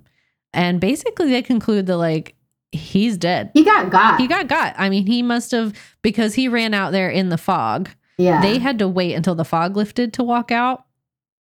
But he, in his you know, panic, ran out in the middle of the fog and they think he just lost the path and is dead in the mm. bog somewhere. And that's all you ever hear about. that's a brutal way to go out. It makes me think of like cuz a lot of the like human mummies that we find nowadays are like bog mummies because people get completely like preserved in the bogs. Yeah. It like preserves you for so much longer than human mummification Horrible. does. It's yeah, it's really awful. That makes it worse because it makes it feel like their bodies aren't like breaking down no, out there and going back into the earth. There's time. just a bunch of like dead bodies. Dead bodies floating in this oh. like mud pit. yeah, it's it's pretty it's terrible. It's like the Lord of the Rings. There's a whole chapter in the Lord of the Rings where they go through a creepy ass bog with a bunch of bodies in it. Seriously? Yeah. oh man. All right. Yeah, it's like a war happened a long time ago, and the bodies are like a lot of the bodies are like still there. They're preserved. Ew. Okay. It's really creepy. It's one of my least favorite parts of that whole story. But yeah, they uh, they just presume him dead, and they they find where he was holding the dog, which they find the skeleton of Dr. Mortimer's dog. Yeah, they basically conclude that he had been hatching this whole plan. It was a very long, slow he was playing the long game here. For sure. And wanted to be the last Baskerville alive so that he could claim this very, very expensive estate. Yep. All for the house and the money. And yeah. That's the story of the Hound of the Baskervilles. That's basically it. How did you feel about this? Let's go ahead and rate the or like final thoughts and rate the book. Um, I give it a three and a half no, four. Mm, 3.75. this happens every time. If it's not five stars, we always have like a really weird in between rating. I just I I really really appreciate it as the original content that spurred so much other media. I I think it's great for that purpose. Um, I did get a little bored sometimes. I don't know. I wonder if I just like am at a lower reading level that it doesn't like keep keep my interest as much. Uh, and I didn't love the animals dying. Yeah. But I mean, overall, I did enjoy it. I can see why other like spin-offs have happened. I also see why the spin-offs change things though. Yeah, we will definitely talk about that. But I agree for the most part. I think I was trying to remember, and it's been so long since I've read other Sherlock Holmes stories, so I don't really want to compare it to other yeah. Holmes stories because it's there's too long of a gap there for me. But I did really enjoy it though. Like I said earlier, I think I just have a certain attachment to the like old fashioned style mystery writing. Yeah. And when I read this for the podcast and was taking notes, I think I read it like a day and a half because I just got like sucked in. nice. Um, but yeah, a couple things I wanted to just note about the book. Okay. Was that the part where Watson is chasing he and Henry are chasing the criminal down. Yeah. and he has his pistol on him. Yeah. I, I pulled a quote from the book. He says, because he they're asked like later, like why he didn't shoot him down. Yeah. And he says, A lucky shot of my revolver might have crippled him, but I had brought it only to defend myself if attacked and not to shoot an unarmed man who was running away. And I was like, Yes, I did like that well, line. Damn, if this is the most topical shit I've ever. I was like, How oh. can Sir oh. Arthur Conan Doyle understand this concept in 1901? Yeah. And police in 2023 cannot get this shit straight. like, I don't Yikes, just, Hannah, you're right. I know it it's a heavy it topic, hurts. but I read that and I was like, damn. Damn. sake. It is. Fuck's it's sake. like basic human decency. Like, even if you were at war, you don't fight an unarmed person. Right. And most wars, like. Or you evenly match the playing field. Right. It's sickening. And I read that line and it just kind of, it pulled me out of the story for a minute because I was like, Whoa. But anyways, uh, I wanted to yeah. know that. And then the second one is a little more fun because in the first letter, Holmes, or that Watson writes to Holmes, he's talking about like the solar system and the stars that are out on the moor and how pretty they are. And he's talking about how he recalls a case where Holmes said he didn't care if the earth circled the sun or vice versa. right. and it makes there's a there's a different episode of Sherlock. Sherlock. Yeah, yeah, yeah where Watson solves a case by noting uh, something specific about space. And Watson's like, What, you didn't know that? And Holmes is like, Why would I know that? It is not relevant to anything that I would encounter on a daily basis. Right. Yeah. There's more important information that can be in that spot in my brain. yes. He does, I think, even say in the book that you have to like make room for all of the information in your brain. So, like, things have to go for you to put other things in there and it's like relevancy Mm-hmm. Absolutely. Very interesting. That's all I had about that. And then there's a couple other things I had, but we'll talk about them when we get to them in the other the other two things. All right, so we're gonna do the game next because there's like not as much to it. It's very much a point and click, like puzzly game, sort of. yeah, I think it's categorized as a hidden object game, is what yes, they're called. There's where, a lot of I Spy things. Yes, like a lot of I Spy puzzles. Which but I, there, I mean, there's other puzzles as well.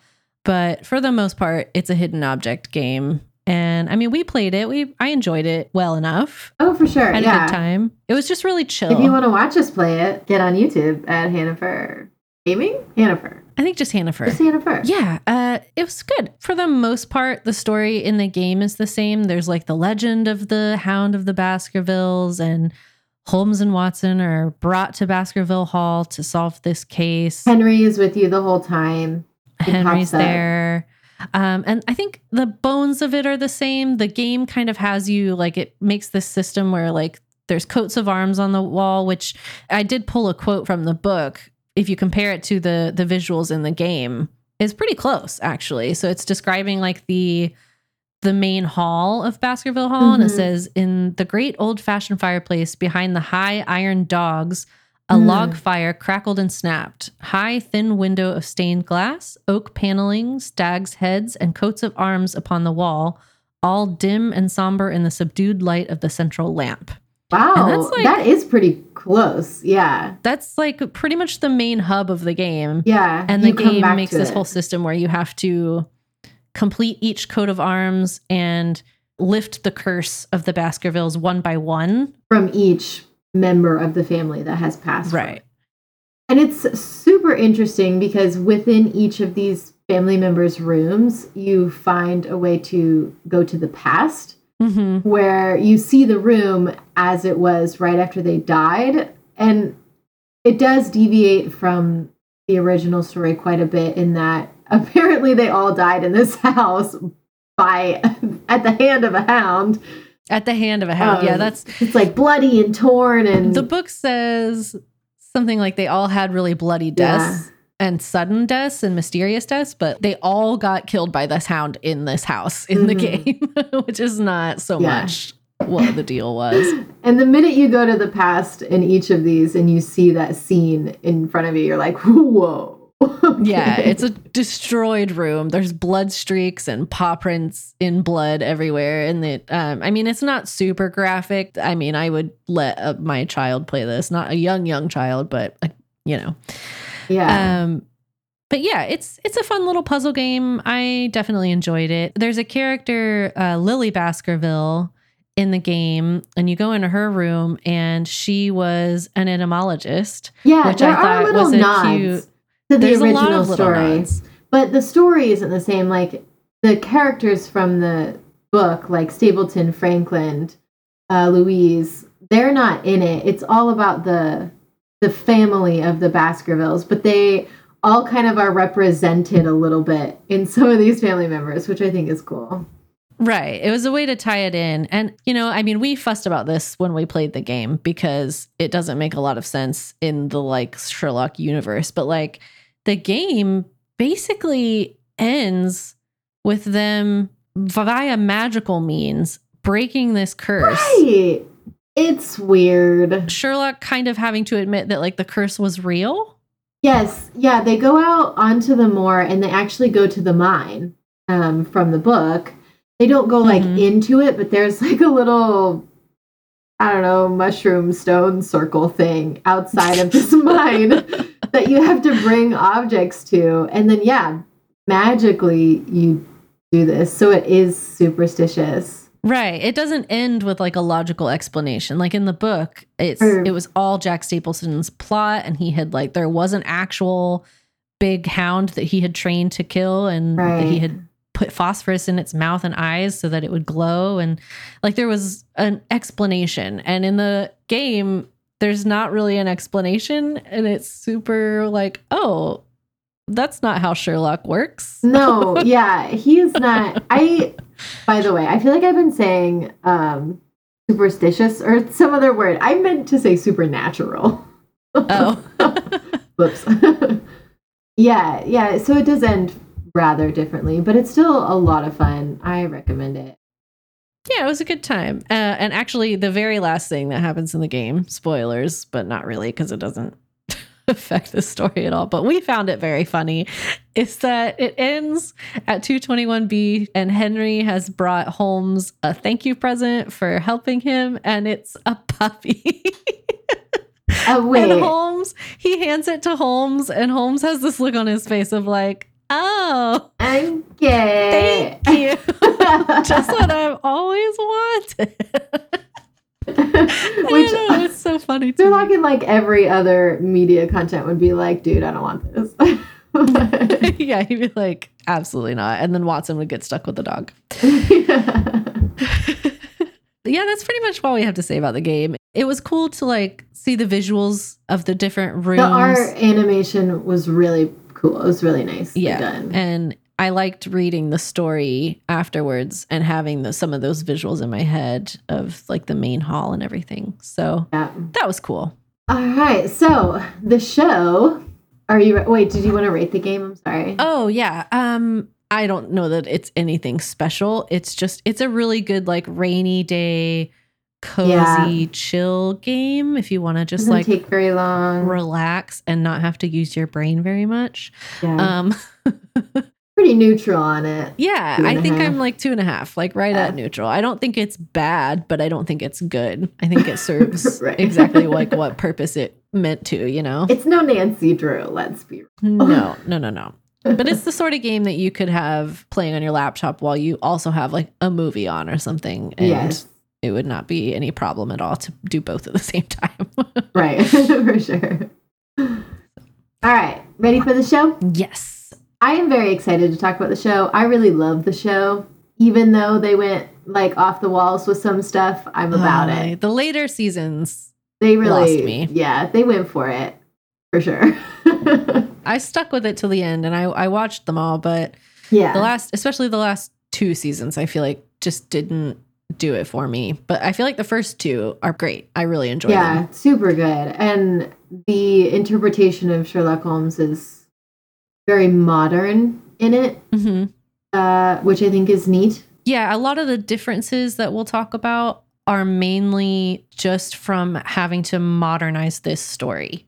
Yes. which changes it drastically. It changes it drastically, but also I think it works I agree. really well. Like I think if it had been a plot of inheritance like the book was, I feel like it would have been stale and Yes. everybody's heard that story and heard that motive so many times. Yeah, they really switched it up for sure. I like the direction they went. It's so dramatic. Oh my god, I forgot how dramatic this show is. yes, it is. It had been probably five years since I've seen Mhm. an episode of this show. Yeah. So jumping back into it, I was like, I forgot the whole tone and mood of this show. It's unique. It was sure. interesting to go back to, especially after having immediately having finished the book. right, which is yeah, this is very different. Um, and they have little nods to the book, which I appreciate, even if they don't like affect the story really at all. Hmm All right, so jumping into it, it begins with a little boy running away from something like terrified, and simultaneously, like kind of flitting back and forth, there's a man getting attacked by something. Mm, yeah, it looks pretty gnarly. It- it's a yeah, it's very high tension immediately. And then the boy runs into a woman walking a dog who's like, Are you okay? And he starts screaming. And it jump cuts to, we're assuming that it's the same, it's the little boy grown up. That was my initial assumption. Um, he's standing at the mouth of a cave looking really nervous. And then he runs away. And the theme song plays. And if you had asked me to hum this theme tune before I watched it, I don't know that I would have been able to. But then as soon as it started, I was like, God, this is so Oh, yeah. iconic. Oh, I just is. like it instantly came right back to me. For sure. I have it in a playlist on my phone. I hear it every once in a while. I'm like, ah. Sherlock barges into his flat, covered in blood, holding a weapon. they He don't like, a- explain this at all. No, I love that. I don't need an explanation. I don't want an explanation. it's so like the just the story too. of that of him just barging in. He's covered in blood and he's holding not Like a just like a knife or something. It's like a big weapon. Yeah, I think it's Yeah. great. I think it's a good joke. Uh, Yeah. And Watson's like, "You went on the tube like that?" He's right. like, "A cab wouldn't pick me up." Yeah. He immediately gets cleaned up and then he starts demanding Watson get him some cigarettes because the Sherlock in the series has some major addiction problems. Like major, Mhm. major, because he's so intelligent that if he's not actively working on a case or keeping his brain occupied, he has to cope somehow. Right. He gets kind in like a a manic state Yeah. if he's not high, essentially. which to a certain extent I understand because I like I always have to have something keeping my brain going otherwise I go a little insane but he's on Oh, another yeah. level for sure. Gotta have stimulation. Yes. Absolutely. And Watson is like, "No, dude, you said you're going to quit cold turkey and you paid off all of the shops in the area not to sell you cigarettes." Which is like uh, that's a desperation yeah. uh, to pay off all the the local corner shops not to sell you any cigarettes. But he's really rude to Mrs. Hudson. I can't quite remember when he mentions it in the show, but Mrs. Hudson's perfume comes up. Uh, Mhm. he like smells it or mentions it or something, and he knows like exactly what perfume it is. And that is another nod to the book, which I liked because oh. at one point he smells, I think it's the letter or like it's some piece of paper. It is the letter. it's a letter that I think Laura Lyons wrote, and Yeah. um, he can smell her perfume on it. And uh, he smells it on her when they go to meet her in person. And Wow. he like lectures on Watson about how like there are 72 perfumes and if you should know what they all smell like so that you can identify them. Oh, I didn't pick up on that little nod. That's great. I like that. yeah, there's lots of like really little things on in here that I think It adds to it so much. It's like they does. they really respect the source material even though they totally take it in a different direction. mhm. Yeah. Um, and he's freaking out because he needs a case. Like he's going insane, just like Benoit Blanc without a case. and Watson is like, is there nothing in the email? Like, there's no cases in the email. He's like, oh, yeah, there's a case. It's about a disappearing glow in the dark rabbit bluebell. And that's just not good enough. like, bluebell's not going to cut it, Watson. Yeah. But they get a case almost immediately because Henry shows up. Henry. Uh, Henry Baskerville. This actor, how do you feel about this actor? I spent most of my time looking at his face and wondering what else I know him from. Oh, really? I looked up his acting history and it must be this. Like it must be that it's this show this that I recognize show? him from because he's a distinctive looking person. Yeah, he is. And it's just been so long since I've seen the show that I was like, he looks familiar, but it's just I know him from this show because I didn't really recognize him anything else he's in. this whole initial scene, he has food on his mouth, and it was really bothering me. It's really distracting, but I mean, at least it is there for a reason. I know, yes. I hate it though, and I feel like he's always got this like stupid look on his face, like his mouth is he's, open. I know, mm. I know it's like a part of the character, but I found it hard to watch a little bit. He, yeah, I mean, just in general, he's kind of an irritating character, I think. Um, but yeah, he does have like a smudge of what looks like spaghetti sauce on the corner of his mouth yeah. in this whole first scene. He shows them a documentary video of Baskerville experiments in Dartmoor, where they believe animals are being mutated.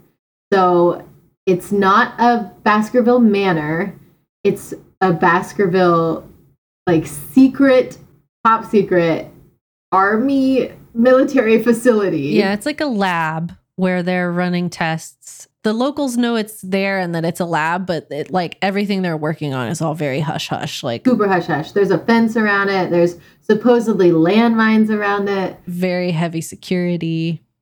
Big deal. Yeah, there's like old landmines from the war. Um, there's like a minefield that they have fenced off just outside the lab as well. And I mean, obviously, people are going to speculate wildly about what's in there and have mm. crazy conspiracy theories. Of course. Why wouldn't you? It's an obligation at this point if you have a secret lab in your town. right. he brought them this documentary video because he has a firsthand story he wants to share. And that it is that his dad was torn apart at Dewer's Hollow by a huge beast with black fur and red eyes, and his body was never found. Literally, when so, he says this, Sherlock is like, leave. I'm I'm gonna go. No thanks. Yeah. Same reaction as in the book. He's just like, okay. yeah, and... okay, whatever. but he he turns around and he's like, I saw the footprints of a gigantic hound. And Sherlock immediately turns around and is like, I'll take the case. Interesting.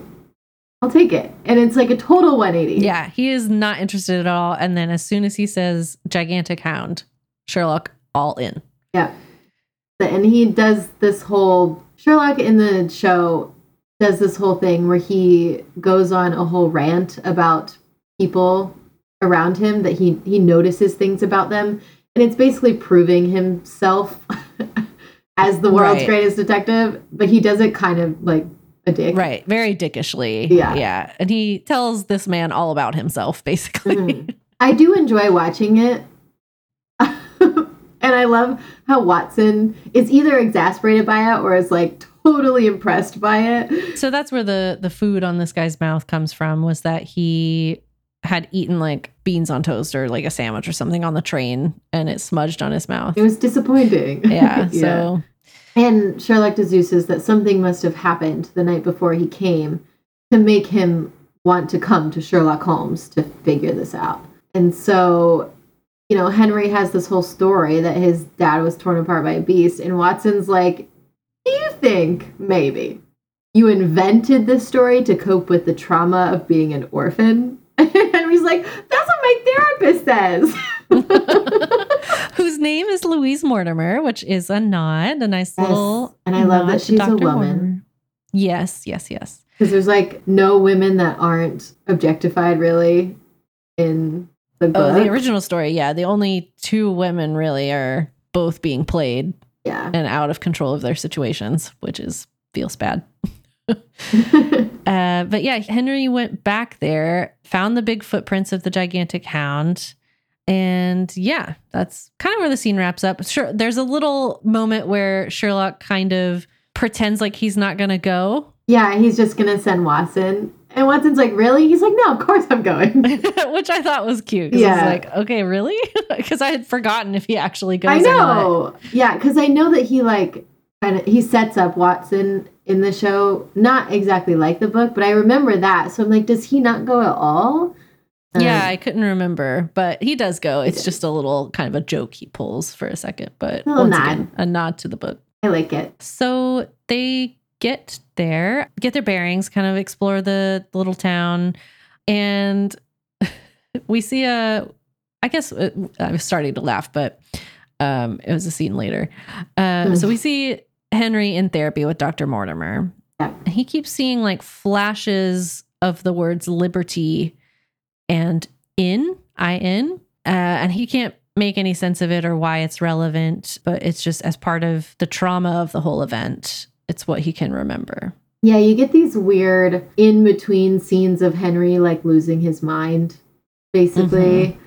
Mm-hmm. Uh, and they're all very intense and they don't they don't give you any good feelings. No, there's one later that really fucks me up. yeah, yeah, I know the one. We'll get there.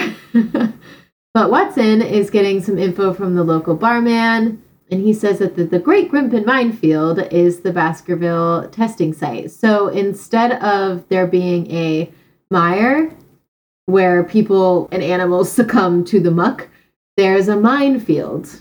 Right. Yeah. Another neat. reason to keep people out, make sure people don't go there. Yeah. He introduces a man named Fletcher. He's the local monster tour man, uh, which totally gives me vibes of Nancy Drew and the Captive um, Curse. Oh, I didn't even think about that one. I was thinking of Midnight in Salem. Oh, that yes. one too. Yeah, they both. Yeah, where it's like yeah, somebody capitalizing on like the town's local mm. story. Yeah, and totally like making shit up. Yeah. Yes. yeah.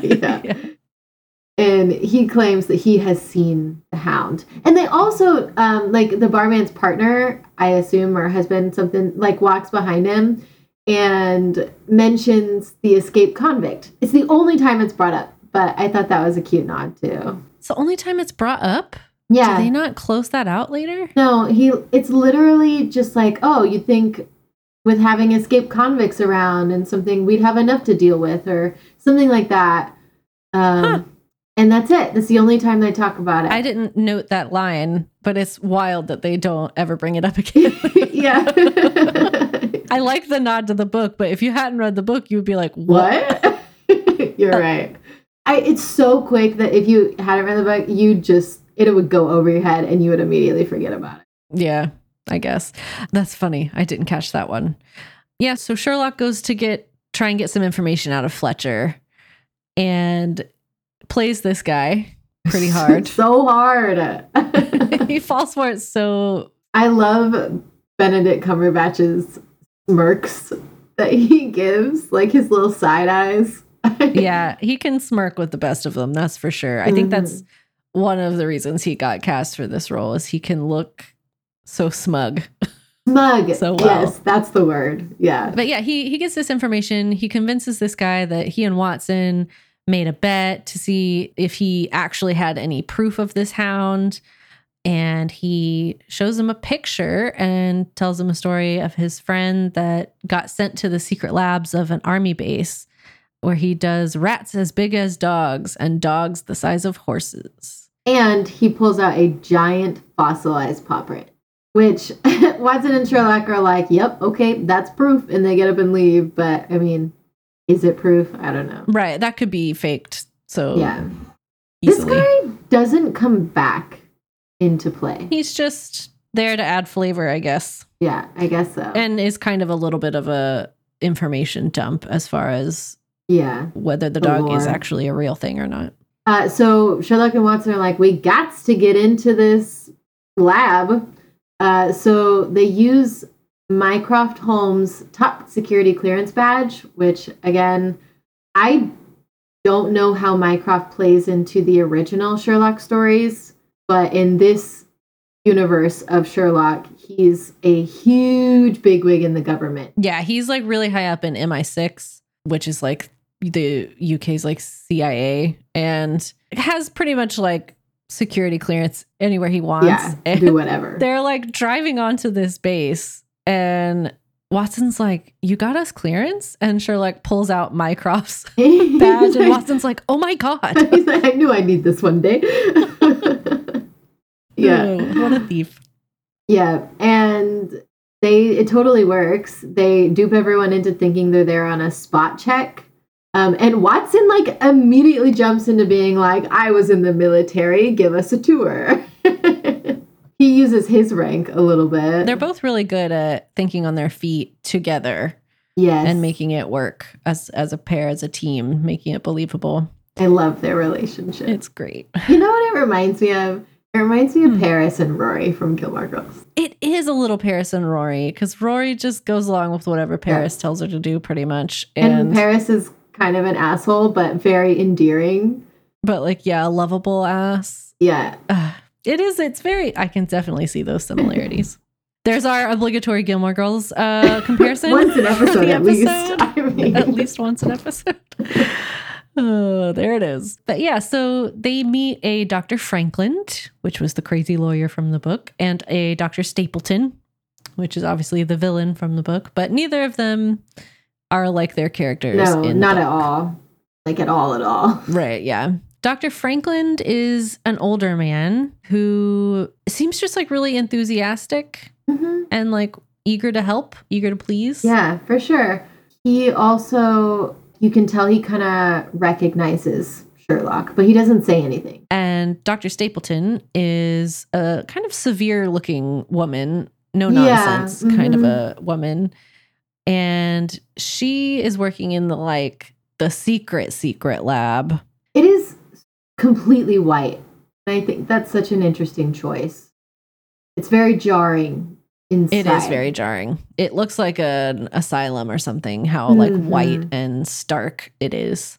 And they are doing experiments on animals down here. Yeah, lots So, of them. yeah. Lots of them. He basically says, like, anything you can think of, we do it. Yeah, Yeah. which is yikes. And Sherlock actually recognizes her as the mom of the kid who wrote in about Bluebell, which was the case that he wanted to, to turn down the glowing rabbit. Watson is like, Are you kidding me? He's like, Is that why we came here? this is pretty funny. But, you know, as they're getting their little tour of the lab, of course, Mycroft has been notified. Someone has used his badge at this military base and Literally texting Sherlock, What are you doing? Right. Sherlock's like, oh, time to go. we need to start leaving now. And of course, the alarm goes off like just before they get to the exit. But Dr. Frankland uh, pretends that Sherlock actually is Mycroft to stop the alarms. And he's like, oh, they're with me. I'll walk them out. And I mean, he knows who Sherlock is because Watson has a blog in this universe with pictures of Sherlock. Uh, and he puts two and two together. He's like, You're here because of Henry, aren't you? He hasn't been doing very well lately. I know he's distraught about his father, etc. Um, and he gives them his number. yeah, he basically offers his assistance if they ever need anything while they're working on this case. A little too eager, if you ask me. Mhm. Indeed. He gives bad vibes a little bit. Yeah, I don't know what it is. I think he reminds me of a character in something else, and I don't even know what character it is. that he Mm. reminds me of, but it reminds me of like a really creepy, sexually creepy character in some other movie or TV show. And I can't place who it is that he sort of resembles, but it immediately kind of gave me the ick Mm, with this mhm. guy, even though he doesn't do anything wrong. I can see that for sure. They go to see Henry again. In Henry's house, which is like super nice because he's rich. Barely rich. Yeah. This is my ideal kind of house. It's very modern looking, but it has these like rustic elements in it because it's like an old English house that's been updated. And I love that it has like the original kind of like stonework and stuff in it. Yeah, it's a beautiful house. The only thing I don't like are those giant ass windows that we'll talk about in a little oh my bit. gosh, yes. Yeah, for sure. and literally, Sherlock, I've been saying literally a lot this episode. um, I feel like every episode I have one thing where I say repeatedly and I don't know why. The last episode, I, if you didn't see it yet, I have not put out the TikTok yet, but the last episode, Lauren couldn't remember who anyone was. That's a common thing for me. I don't know actors' names. The, the whole movie. we have a whole compilation of Lauren being like, "Who is that again?" Oh, right, yeah, them. yeah. Anyways. Anyways, um, Sherlock tells Henry that they're going to go back to the moor. He's like, "What?" He's like, "Yeah, I want to see if anything attacks you. Let's go." Gosh, the trauma. Sherlock just blazing through like, I don't oh. care if oh. this man has deep, deep trauma associated no. with this place. Come with me. His character doesn't give any shit about mental other people's mental health. Even about his own mental health. Let's uh, be no, uh, he's very unconcerned about his own mental health, which is a whole plot point of the show. Yeah. But they go into the woods. Of course, they get separated. They hear strange noises. They see like a light flashing Morse code across a hill, which just Watson does. It's a nod to the book. Yeah, little signal out on the moor. And he writes down that it spells U M Q R A. Good for him for knowing Morse code. and then Sherlock and Henry make it to Dewer's Hollow, which is where his dad was attacked. And they both hear growling and howling. Sherlock won't admit that he saw anything, but Henry swears they saw it. And he's all sorts of agitated. So when they get back to his house, Watson gives him something to sleep and goes back to the inn with Sherlock. It's super tense and dramatic. It's so dramatic. yeah. Over the next few scenes, it keeps cutting back to Henry's evening. Mm-hmm. He is having this just deep paranoia. Yeah. It's a really tense scene. Like the lights, he has like floor to ceiling windows that look on to his backyard. And the yes. like outdoor like motion sensor lights keep flashing on all of a sudden and then going off. Bam! It's like in your face. Ooh. It's very bright. And things are like running across the field of view. And he's getting super agitated. Oh, God. He's like losing it. And like, first of all, I love a big window, but when it comes nighttime, I am not oh, into no. big windows. Cover that shit up. I have zero interest in seeing what is outside. Yeah. My house at night. Heck to the no. I don't want to know. You, you have drapes. Sir, why don't you have curtains? Honestly, it's kind of weird that he doesn't, but I guess it's a big enough house and private enough. But it's creepy and I hate it. And it like triggers a really specific fear of mine of like not liking my curtains open at night. For sure. Totally agree. And at the very end of it, something bangs on his window and he falls down and he literally just sits on the floor and cries. This poor guy. I know. He's having a time. But meanwhile, back at the inn, Sherlock is also having a really hard time, very yes. agitated, very freaked. So freaked. I struggled with this scene because I, I couldn't remember if he was faking it or not. And oh, yeah. Based on the events later, it's like he was faking it a little bit, but he was actually scared because yeah, I think he was he couldn't trust his mind. Yeah. Mm-hmm. But I was like, he overplays it so hard. I don't know. He wants Watson to think that he's very agitated and very freaked. And I think those are his real feelings, but he is playing it up big time. Yes. Really amplifying it. And Watson really just brushes it off. Oh, for sure. He's like, You're overthinking this. You're buying into everything that's happening around here you just need some sleep and yeah. you know to start over in the morning and sherlock like yells at him and mm-hmm. he ends the conversation ugly. by being like i don't have any friends leave me alone like you're not my friend i don't have any friends Ooh, Poor Watson. I know. It's ugly. And John Watson goes back to where he saw the Morse code flashing. And uh, it turns out it was car headlights that were flashing on and off because it is a group of people dogging, which I don't know if you know that term, Lauren. I um, guess I do. I didn't think about it though. yeah, so it's people dogging in a car and yeah, the lights the shaking are like of the car is making yeah the, the which is unrealistic, but it's a nod to the book, so I'll accept it. Yeah, Watson realizing like that's why the letters didn't make any sense because it wasn't spelling anything. um, he also goes and interviews Dr. Mortimer, the woman. Mm-hmm. Um, yep. He basically is disguising it being a date, like he was trying to woo her, um, which in the show, Watson is the player, anyways. But he gets very put off. She gets the ick because Dr. Frankland stops by in on their date and spoils the beans. He's like, "Oh, this is Sherlock's living personal assistant." yeah, Watson's like, "Damn it." He really was like genuinely I think kind of interested in her, but yeah. also genuinely trying to learn stuff about the case and yeah, Dr. Frankland very earnestly comes and just wrecks the whole situation. Yeah, and she's like, "Ah, I get it. You're gay. You're trying to get information out of me," and she dead ass leaves. Goodbye. Sherlock the next morning apologizes to Watson, makes him a cup of coffee, and says he doesn't have friends multiple, he just has one. Yeah, I like that. It's cute. it's really cute he like begrudgingly really likes Watson, and Watson yes. begrudgingly really likes him. Yes, yeah, yeah. He said, "I wasn't lying before Watson. I don't have friends.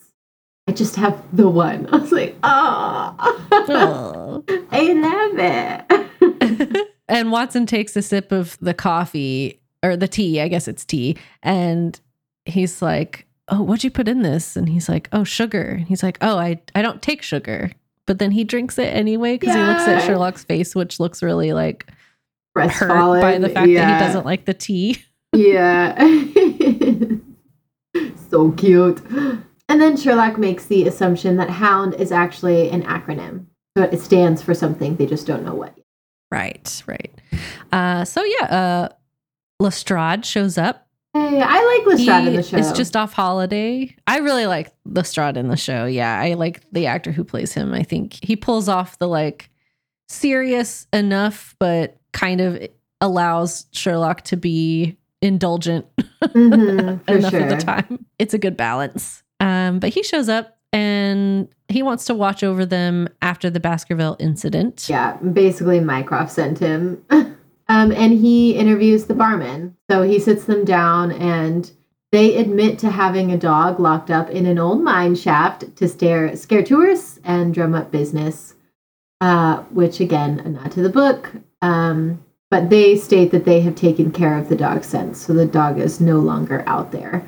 And Sherlock is like, Yeah, that's chill and all, but that is not the dog I saw because the dog I saw was glowing. it was not a regular dog, my friends. Yeah. Yeah. So he gives Mycroft a call uh, because he does need to get back into the lab to test a theory, but he doesn't say what.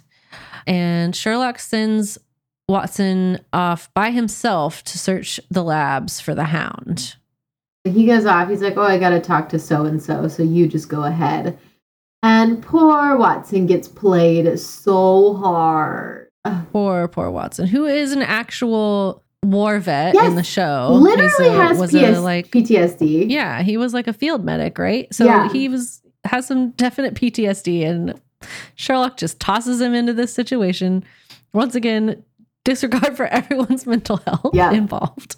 Totally. But yeah, so Watson's walking around the lab and he starts getting blinded by the lights and alarms and sirens. So dramatic and jarring. Uh, and he goes to use his key card to leave the room and he can't. It keeps saying access denied.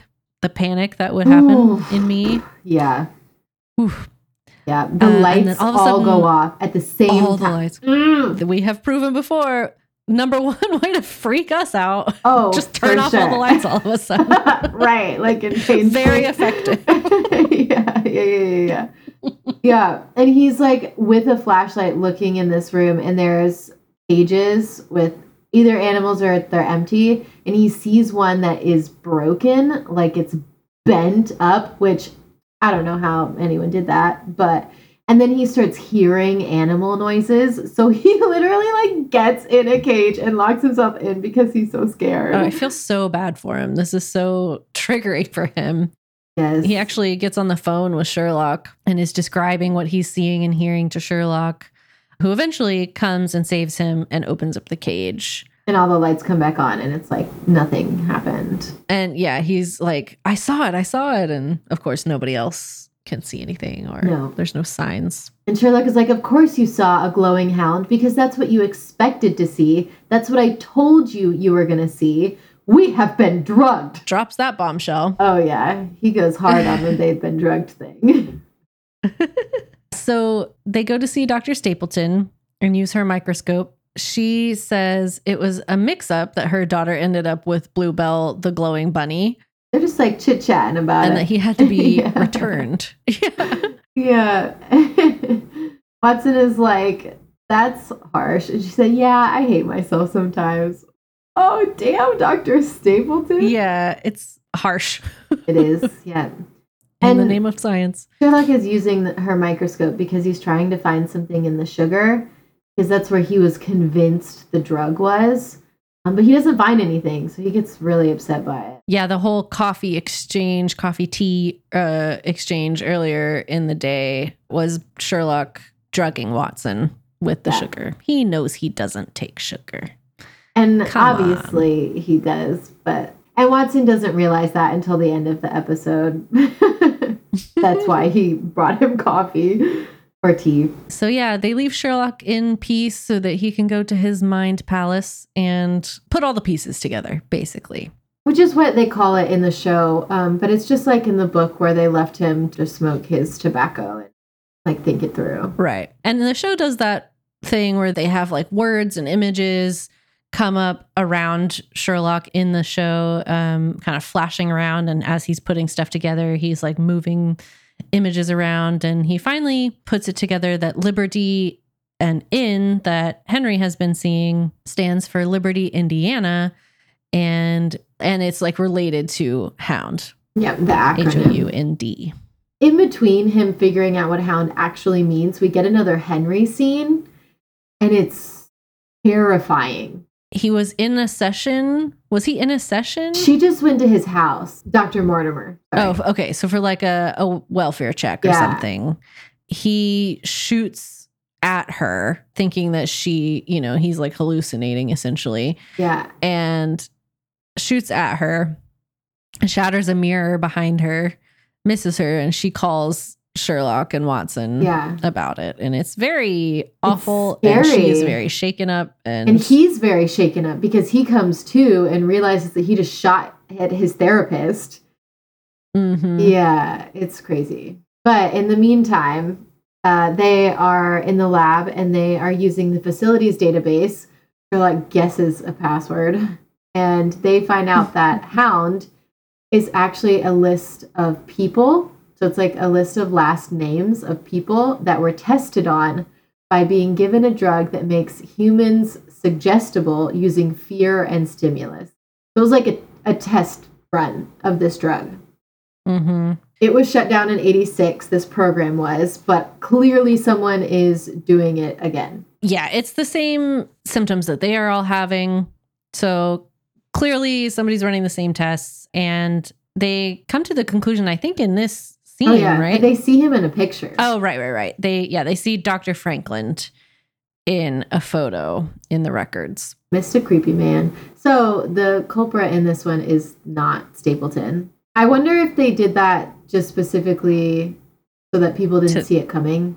throw people off, yeah, Yeah. who had read the story. So they go look for Henry on the moor because he had run off after shooting at Dr. Mortimer and they arrive and he is on the brink of suicide. He is It's really So- intense. he's so distraught. Watson has to talk him down enough to be able to get the gun away from him, but it's a really tense oh, scene Oh, yeah. it's rough to watch and i feel like once again watson has his own like traumas triggered here and talking somebody down and having a gun and all that it's it's rough to watch They successfully do it. yeah they save him And Sherlock just tries to explain to Henry he was just remembering what really happened the night his dad died. So Frankland was actually the one that killed his dad, not a dog, and then drugged Henry to change his perception of the night And as Henry started remembering it again in his therapy sessions, he was like, oh shit, this dude is remembering what actually happened. I have to start drugging him again. But then Sherlock explains that they had both seen the dog that night, but only as their drugged minds wanted them to see it. So they had been primed to look for this dog with glowing eyes and like these razor sharp teeth and the hound shows back up. Mm, while they're there. While they're there. Sherlock has a very trippy moment where he sees his arch nemesis Moriarty in a gas mask but it's actually Dr. Frankland in a gas mask. So obviously they're being drugged currently where they stand. It is in the fog around them. Yeah it's been pumped up through vents in the ground, and Sherlock figures it out. Uh, before we go on, this is a total tangent. Have you seen Fleabag yet? It's um, a like mini pieces of it, but I know he's in it. He is in it. He's the sexy so, priest, he right? Is. He's the sexy priest. Yes, he it's so weird. I'm like, you're Moriarty. I can't not see you as anything but Moriarty. I know. Uh, he's also in. Um, we're talking about the actor who plays Moriarty, which yeah. let me look up his name really quick. He's also in uh, his Dark Materials oh, on oh, HBO. He, who does he play? He plays John Parry. He plays Will's dad. Oh, okay, yeah. But yeah, it's uh, Andrew Scott. Andrew Scott is his name. He's, he's in a ton great. of stuff, but I really uh, same as you. I feel like I recognize him most from Sherlock. So every mm-hmm. time he mm-hmm. shows up in anything, I'm like, oh, yeah. it's Moriarty. yeah, and he's the villain in Sherlock. So it was really weird to see him in a like totally opposite casting. A very different yeah. thing in Fleabag. yeah, he's literally a priest. yeah. Um. Anyways, tangent over. Uh, but yeah, so Sherlock puts it together. The hound shows up again, and Lestrade shoots it. which is once again, again. I, I'm like, stop. and no one really. Well, they they kind of talk about it actually in the show, but ah, man, not as much as I want them to. Oh, and like obviously the barman didn't get rid of the dog. They couldn't because they're decent people, but it got shot anyway. Yeah, it's just a normal dog. Yeah, I guess they said they they had like rehomed it, right? Or something like yeah. that. But clearly they were like, we just we couldn't get rid of it because we loved it. yeah. Yeah, well, sucks to be them because it literally got shot. They also apparently just let it walk around still. That is a thing in the country. I hate it because I'm like, your dog's gonna get run over or stolen or eaten, lost, or yeah, like there's so many things that could go wrong. That's what people do in the country. It's so frustrating. Yeah, without even collars on them. Anyways. Yeah, so they find that there's pressure pads in the ground um, so that every time Henry would come here to try to like process his trauma and work through everything, he would get drugged all over again. And it was just perpetuating the issue to discredit him. Yeah. So even if he remembers that Frankland was the one that killed his dad, it wouldn't matter because everyone thinks he's insane. Yeah. Uh, when they come to this realization, Frankland hauls ass. yeah, just like just like uh, Stapleton. Stapleton in the book. Yep. Yeah. And takes off. Just like Stapleton in the book, he meets his maker in the mire. Mm-hmm. Steps himself on a little landmine. Goes boom. Literally explodes. it's a little bit more dramatic it's and very dramatic, like violent than in the book. But I think that's just because you didn't get to witness the death in the book, which I'm right. sure was probably pretty terrible to watch. But yeah, Watson then finally realized that Sherlock had drugged him earlier or tried to drug him. He used him as an experiment in the lab, but the drug was already in his system. He definitely ribbed Sherlock. He's like, You were wrong. You thought it was in the sugar. It wasn't. You were wrong. You were wrong. It was cute. he's really like, yeah, he's really relishing the fact that Sherlock got it wrong. Yeah. And that's basically where the episode ends. Ends with a teaser for the next episode because it's a TV series. But mm-hmm. yeah, I really like the show's interpretation I just love the show. Yeah, it's very different uh, in it's vibe. Super different. And even this episode from the rest of the episodes are different in vibe. Like I remember watching this one and not liking it as much as the rest of the show. Mm, yeah. Most of the time they're like in the city, they're solving murders, not so much just like a general mystery of what's happening. Right. So yeah, even from its fellow episodes, it definitely feels different. But I'd say it's mm, 3.75, just like the book. It's Just probably like where I'd put it. yeah. Yeah, I don't think it's the strongest of the Sherlock episodes. No. But it's certainly better than like the later ones. Yeah. which get kind of they go really off the rails. But they do. I I would agree. I think it's right around like a three and a half, probably for me. It's solid, it's entertaining, it's a good watch, but there are better episodes for sure. Huh. So yeah, I think that's kind of it. I mean, we I like the idea of cross comparing all of these because there Sherlock is one of those entities that is so widely adapted hmm and to try and do like separate episodes on every single thing would be crazy and just a lot to do, but it's also like you get to do a little bit more analyzing of things as you compare the different mediums. I, I, really, really enjoyed reading the book first and then watching this because I did that specifically because we split outlines for the podcast. Uh, and I had the show, but I was like, I have to read the book first before I do the show because I just, I think there's something to be said about reading the source material because then you can pick up on the little nods to it and, you know, all of the nuances to the media that has been inspired by it. I just think think, it's it- really neat. for me enhanced my viewing of the show because Mhm. you could see what they were doing. You could see that they sat down with the source material and they were like, okay, well we we clearly have to change this narrative in order to modernize it to a certain extent, but we're going to do a bunch of little nods and as much as we can to bring these outdated elements of the book into the new story, which I really enjoyed. Really? So yeah, it's a recommend for all three from me. But I think if I had to recommend one over the others, it would be the book. I think. Hmm. But that's me. I would I'm say just the a show. reader. yeah, everybody's different. Everybody's Whatever floats different. your boat. They're both worth your time, and the game too. If if like I said, if you want like a nice chill, relaxing time. Right. Yeah, so this has been another episode of Senior Detectives. Thanks for listening today. You can join us next time as we discuss Call of the Sea, the video game, which was a really, I feel like Lauren and I both went into that one not knowing anything about it Nothing. really. And boy, did we go on a journey. Loved it. We really enjoyed it. I can't wait to talk about it. Mm, same. If you want to go watch us play through it before we do that, you can do that. You can support us on Patreon at patreon.com slash senior detectives. And on Twitter, we are at SNR underscore detectives. On TikTok, SNR Detectives Pod. And we are on Instagram at Senior Detectives Pod. Uh, many thanks to Kendall Doubek for our theme song and for editing our podcast and editing out our ums and ahs. Uh, and thank you to Cozy Snail Designs for our cover art. And have a great night, everybody. Bye.